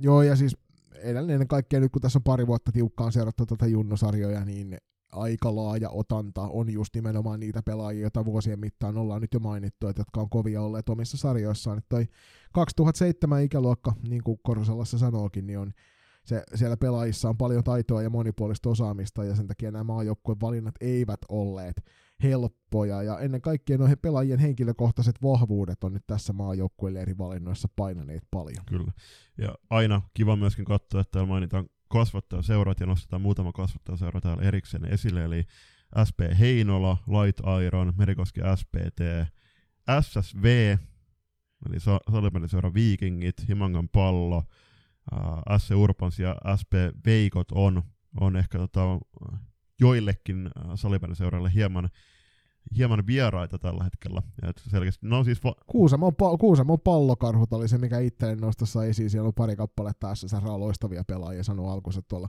Kuusamon pallon puolella salibändi uralla. Niin, niin, ja siis just noin, että noi just äsken mainitut seurat, niin ei välttämättä ole äh, kovinkaan tuttui isolle, isolle osalle salibändiväestä, mutta just kertoo siitä, että, että näiden äh, todella isojen salibändiseurojen ulkopuolella tehdään ihan valtava hieno duuni myöskin. Siinä juniorikatsaus kaikkinensa. Muistakaa se, että no itse asiassa mainitaan vielä viimeinen asia ennen kuin mennään eteenpäin, eli oli, olemme osallistumassa joukkueemme kerran Helsinki Floorball Cupiin tuossa vuodenvaihteen jälkeen loppiaisena pitäisi alkaa tuo turnausta. Itse asiassa nyt se luultavasti alkaa jo viides, viides ensimmäistä.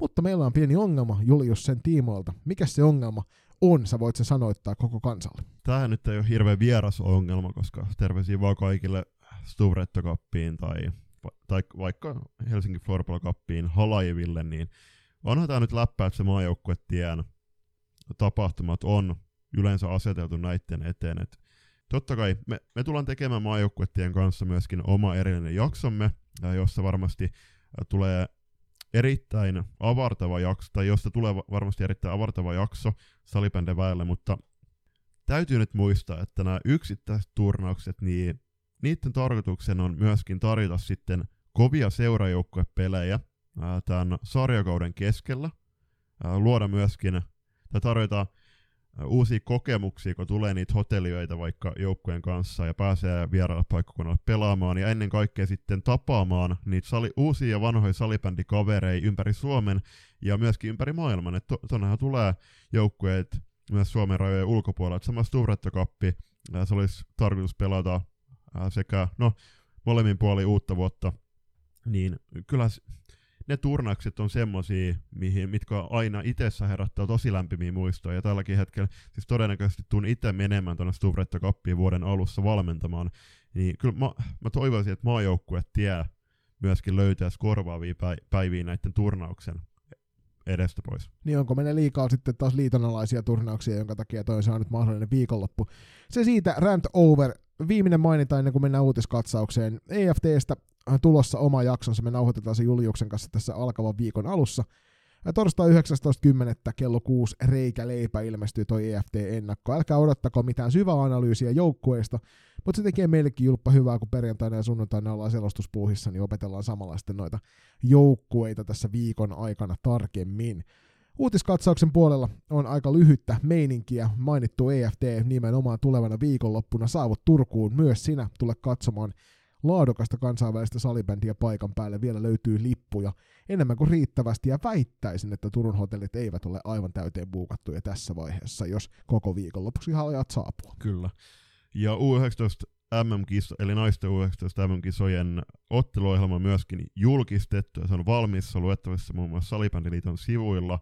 Suomi avaa omat kisansa keskiviikkona 8. toukokuuta kello 19 Puolaa vastaan. Mielenkiintoista. Tota kyllä odotan vesikielellä siellä myös nyt tälleen ennakkokiusoitteluna. 11.5.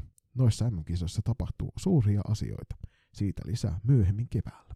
Salibändin opiskelijoiden Suomen mestaruuskilpailut, tai oletan, että tämä on se lyhennettä, oli vähän vaikea löytää, mutta Salibändin OSM-kisat pitkästä aikaa Vierumäellä nyt marraskuussa. Ja tämähän on opiskelijoiden liikuntaliiton Vierumäen ja liikunnan ohjaaja opiskelijoiden yhdessä järjestämä turnaus, ja se kokoaa salibändin harrastajat ympäri Suomea yhteen koko viikonlopun ajaksi. Ja laita kuule joukkue kasaan ja Tuolla pelataan kahdessa eri lohkossa 2 kertaa 20 minuuttiset matsit salibändin virallisissa säännöillä. Ja kilpasarjaan otetaan korkeintaan 10 jengiä. Ja rentosarja siellä myöskin on olemassa ja se on vähän rennompi meininki, lyhyempi peliaika vähän kevyemmällä otannalla ja sinne joukkueita otetaan mukaan 20 kappaletta. Mutta jos tämä kiinnostaa niin Instagramista OSM Vierumäki kohdasta pääset sitten tutustumaan tuohon tarkemmin ja sieltä pääset myös linkkien kautta ilmoittamaan oman joukkueesi mukaan näihin skaboihin. Kyllä, ja Instagramissa puhe ollen, niin seuraa mennä kuulee kysymyksiä, laittakaa kuulee kysymyksiä, kysymyksiä loistokastin IG-tilille tai sitten palautet loistokas.com tulevan viikonkin jaksoon, jos haluatte meiltä jotain kysyä salibändistä tai ihan jostain muusta. Muistutuksen, että tällä hetkellä me ollaan 18 seuraajaa vajaa, siis nauhoitushetkellä 18 seuraajaa vajaa, 2500 seuraajaa IG-ssä. Yhteisenä tavoitteena saada se tulevalla tai alkavalla viikolla täyteen. Auttakaa meitä siinä. Niin vuoden loppuun mennessä, mikä se oli 7000 seuraajaa, mikä se sun tavoite Eikö tämän tuotantokauden aikana 3000 seuraajaa ig ja 1000 seuraajaa tuolla Spotifyssa. Tehkää, tehdään, se, tehdään, tehdään siitä mahdollista yhdessä. Ensimmäinen kysymys, tämä on ihan loistava ja välillä tulee mulle esim. purjehduskysymyksiä, niin tämä on ilmeisesti jotain, mitä mäkään ole Jonista tiennyt. Joni ei varmasti ole... Ei, me puhuttiin, me puhuttiin tästä viime viikon jaksossa, niin, että se on hassu, että se on mennyt niin, no, ohi. No, siis, niin, toki, ai se, niin joulujakso, joo, totta, kyllä. Joni ei varmasti olisi maininnut hänen upea laulutaustansa, jos hän ei haluaisi meille kuulijoille joskus jotain laulaa. Joten milloin tämä tapahtuu? Laulaminen on asia, jota muun muassa tänä aamuna tein tässä itse tietokoneen ääressä, kun valmistauduin tähän nauhoitushetkeen. Se on mulle tapa, millä, millä mä nautiskelen omasta vapaa-ajastani kotona. Teen sitä siis paljon, mutta se missä, missä vaiheessa teille armaat kuulijat laulan, niin se voi olla, että se on tässä jaksossa tai se voi olla jaksossa 253. Tämäkin on to- saamieni tietojen mukaan todennäköisempää, jos saadaan 3000 seuraajaa rikki ig ennen joulua. En, ennen joulua. Johan, nämä muuttuu jatkuvasti, mutta joo, siis laulaminen on ollut iso osa mun elämää aina, ja mulla oli äärimmäisen paljon musiikkia kuluttava perhe, tai on edelleenkin tietysti, mutta niin sieltä, sieltä sitten siskojen kanssa on tullut paljon tuota tehtyä. Tyttäreni vihaa suorastaan sitä, kun hänelle laulan, ja varsinkin sitten kun laulan isi vitsejä, niin se vielä ärsyttää entistä enemmän. Mm. No aina, aina hyvin. Ja toisen kyssarin tai no, no pel, kommenttina nostana, niin keskustelua pelin fyysisyydestä, kovia kontakteja näkyy joka pelissä, ja kyllähän nyt, kun tätä f on tullut myöskin katsottu aika paljon tällä kaudella, niin allekirjoitan. Tuntuu, että, että mennään turhan kovaa tilanteisiin, esimerkiksi keskellä kenttää, ei yhtään katsota myöskin, että miten se vastapuoli on, on valmistautumassa siihen tilanteeseen. Eli tähänkin olisi hyvä saada myöskin jotain selkoa, selko F-liigalta ja erotuomareiden suunnalta, koska on tiedetty, että ne on kuitenkin herättänyt keskustelua. Joo, siis tarkoituksen hakuisia kontakteja, semmoisia, varsinkin laitojen lähellä, niin ne on tosi pelottavia. Niistä juteltiin muun muassa tuolla Lahdessa, Lahdessa ihmisten kanssa, että, että mitä, mitä kaikkea siellä kentällä oikein tapahtuu. Ja nyt pitää muistaa se, että riippuen siitä, että mikä on joukkueesi treeniarki ja minkä tason pelaajia siellä on päivittäin paikalla, kun harjoittelette, niin osa jengeistä ei välttämättä ole valmis siihen, että otetaan kovasta juoksusta olkapää olkapäätä vasten kontakteja. Ja sitten ennen kaikkea, muistakaa nyt rakkaat pelurit siellä kentällä, että kaikissa halleissa ei ole turva-alueet kunnossa. Eli mikäli ajelet kaveria surutta olkapäähän siellä kulmatilanteessa ja varoaluetta on 30 senttiä, niin se kroppa haluaa jatkaa sitä liikettään vielä pidemmälle kuin se 30 senttiä, niin se kaikki matka, minkä se olisi liikkunut vapaassa tilassa, niin kohdistuu nyt siihen seinään se sama voima.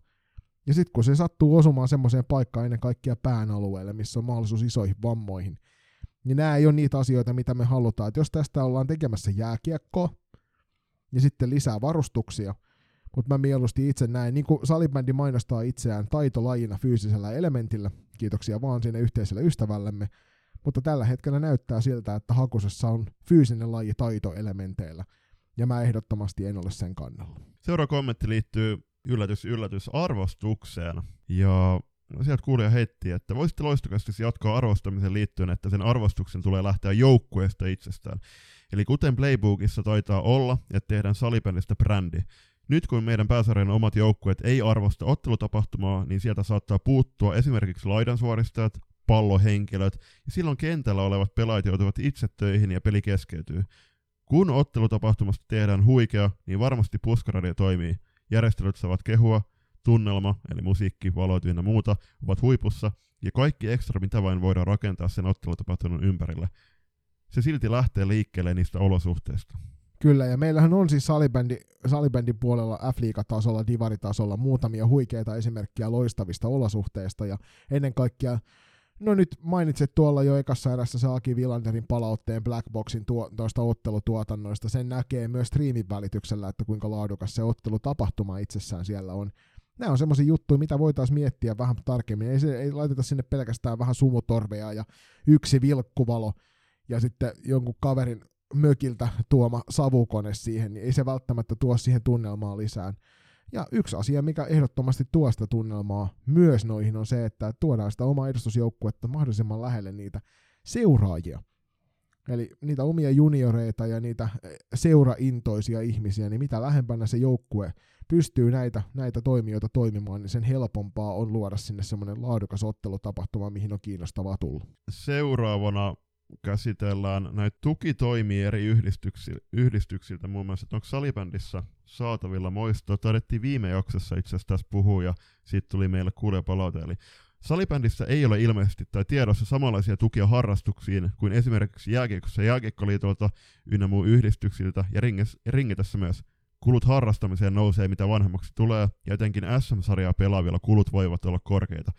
Sitten yhtälönä vaikka kaksi pelaajaa perheessä – olen paljon kuunnellut ihmisten tilanteita monen joukkueen, lajina salibändi, jääkiekko, jalkapallo, rahaston hoitana, ja tilanteita on todella paljon, missä jopa nuoren lopettaminen on puheenaiheena, kun varat ei riitä maksamaan kausimaksuja. Onko salibändissä tukimahdollisuuksia jotain kautta saatavissa? On surullista, jos joku pelaaja joutuu lopettamaan kyseisen syyn vuoksi. Kun pelaaja pelaa vaikka kahta sarjaa, ja erään vanhemman kanssa juttelin, niin lapsen maksut kuukaudessa noin 600-700 euroa. Tähän lisäksi varusteet ynnä muu, niin kyllähän se kuulostaa isolta summalta.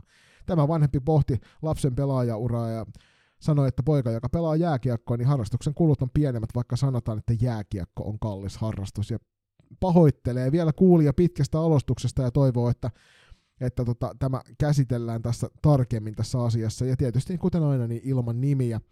Mä heitin saman tien tämän viestin saatuamme niin kysymyksen tuonne Salibändiliiton suunnille ja selvisi, että kyllähän Salibändillä itselläänkin on olemassa tämmöinen mahdollisuus näihin tukiin, eli Salibändin tukisäätiö.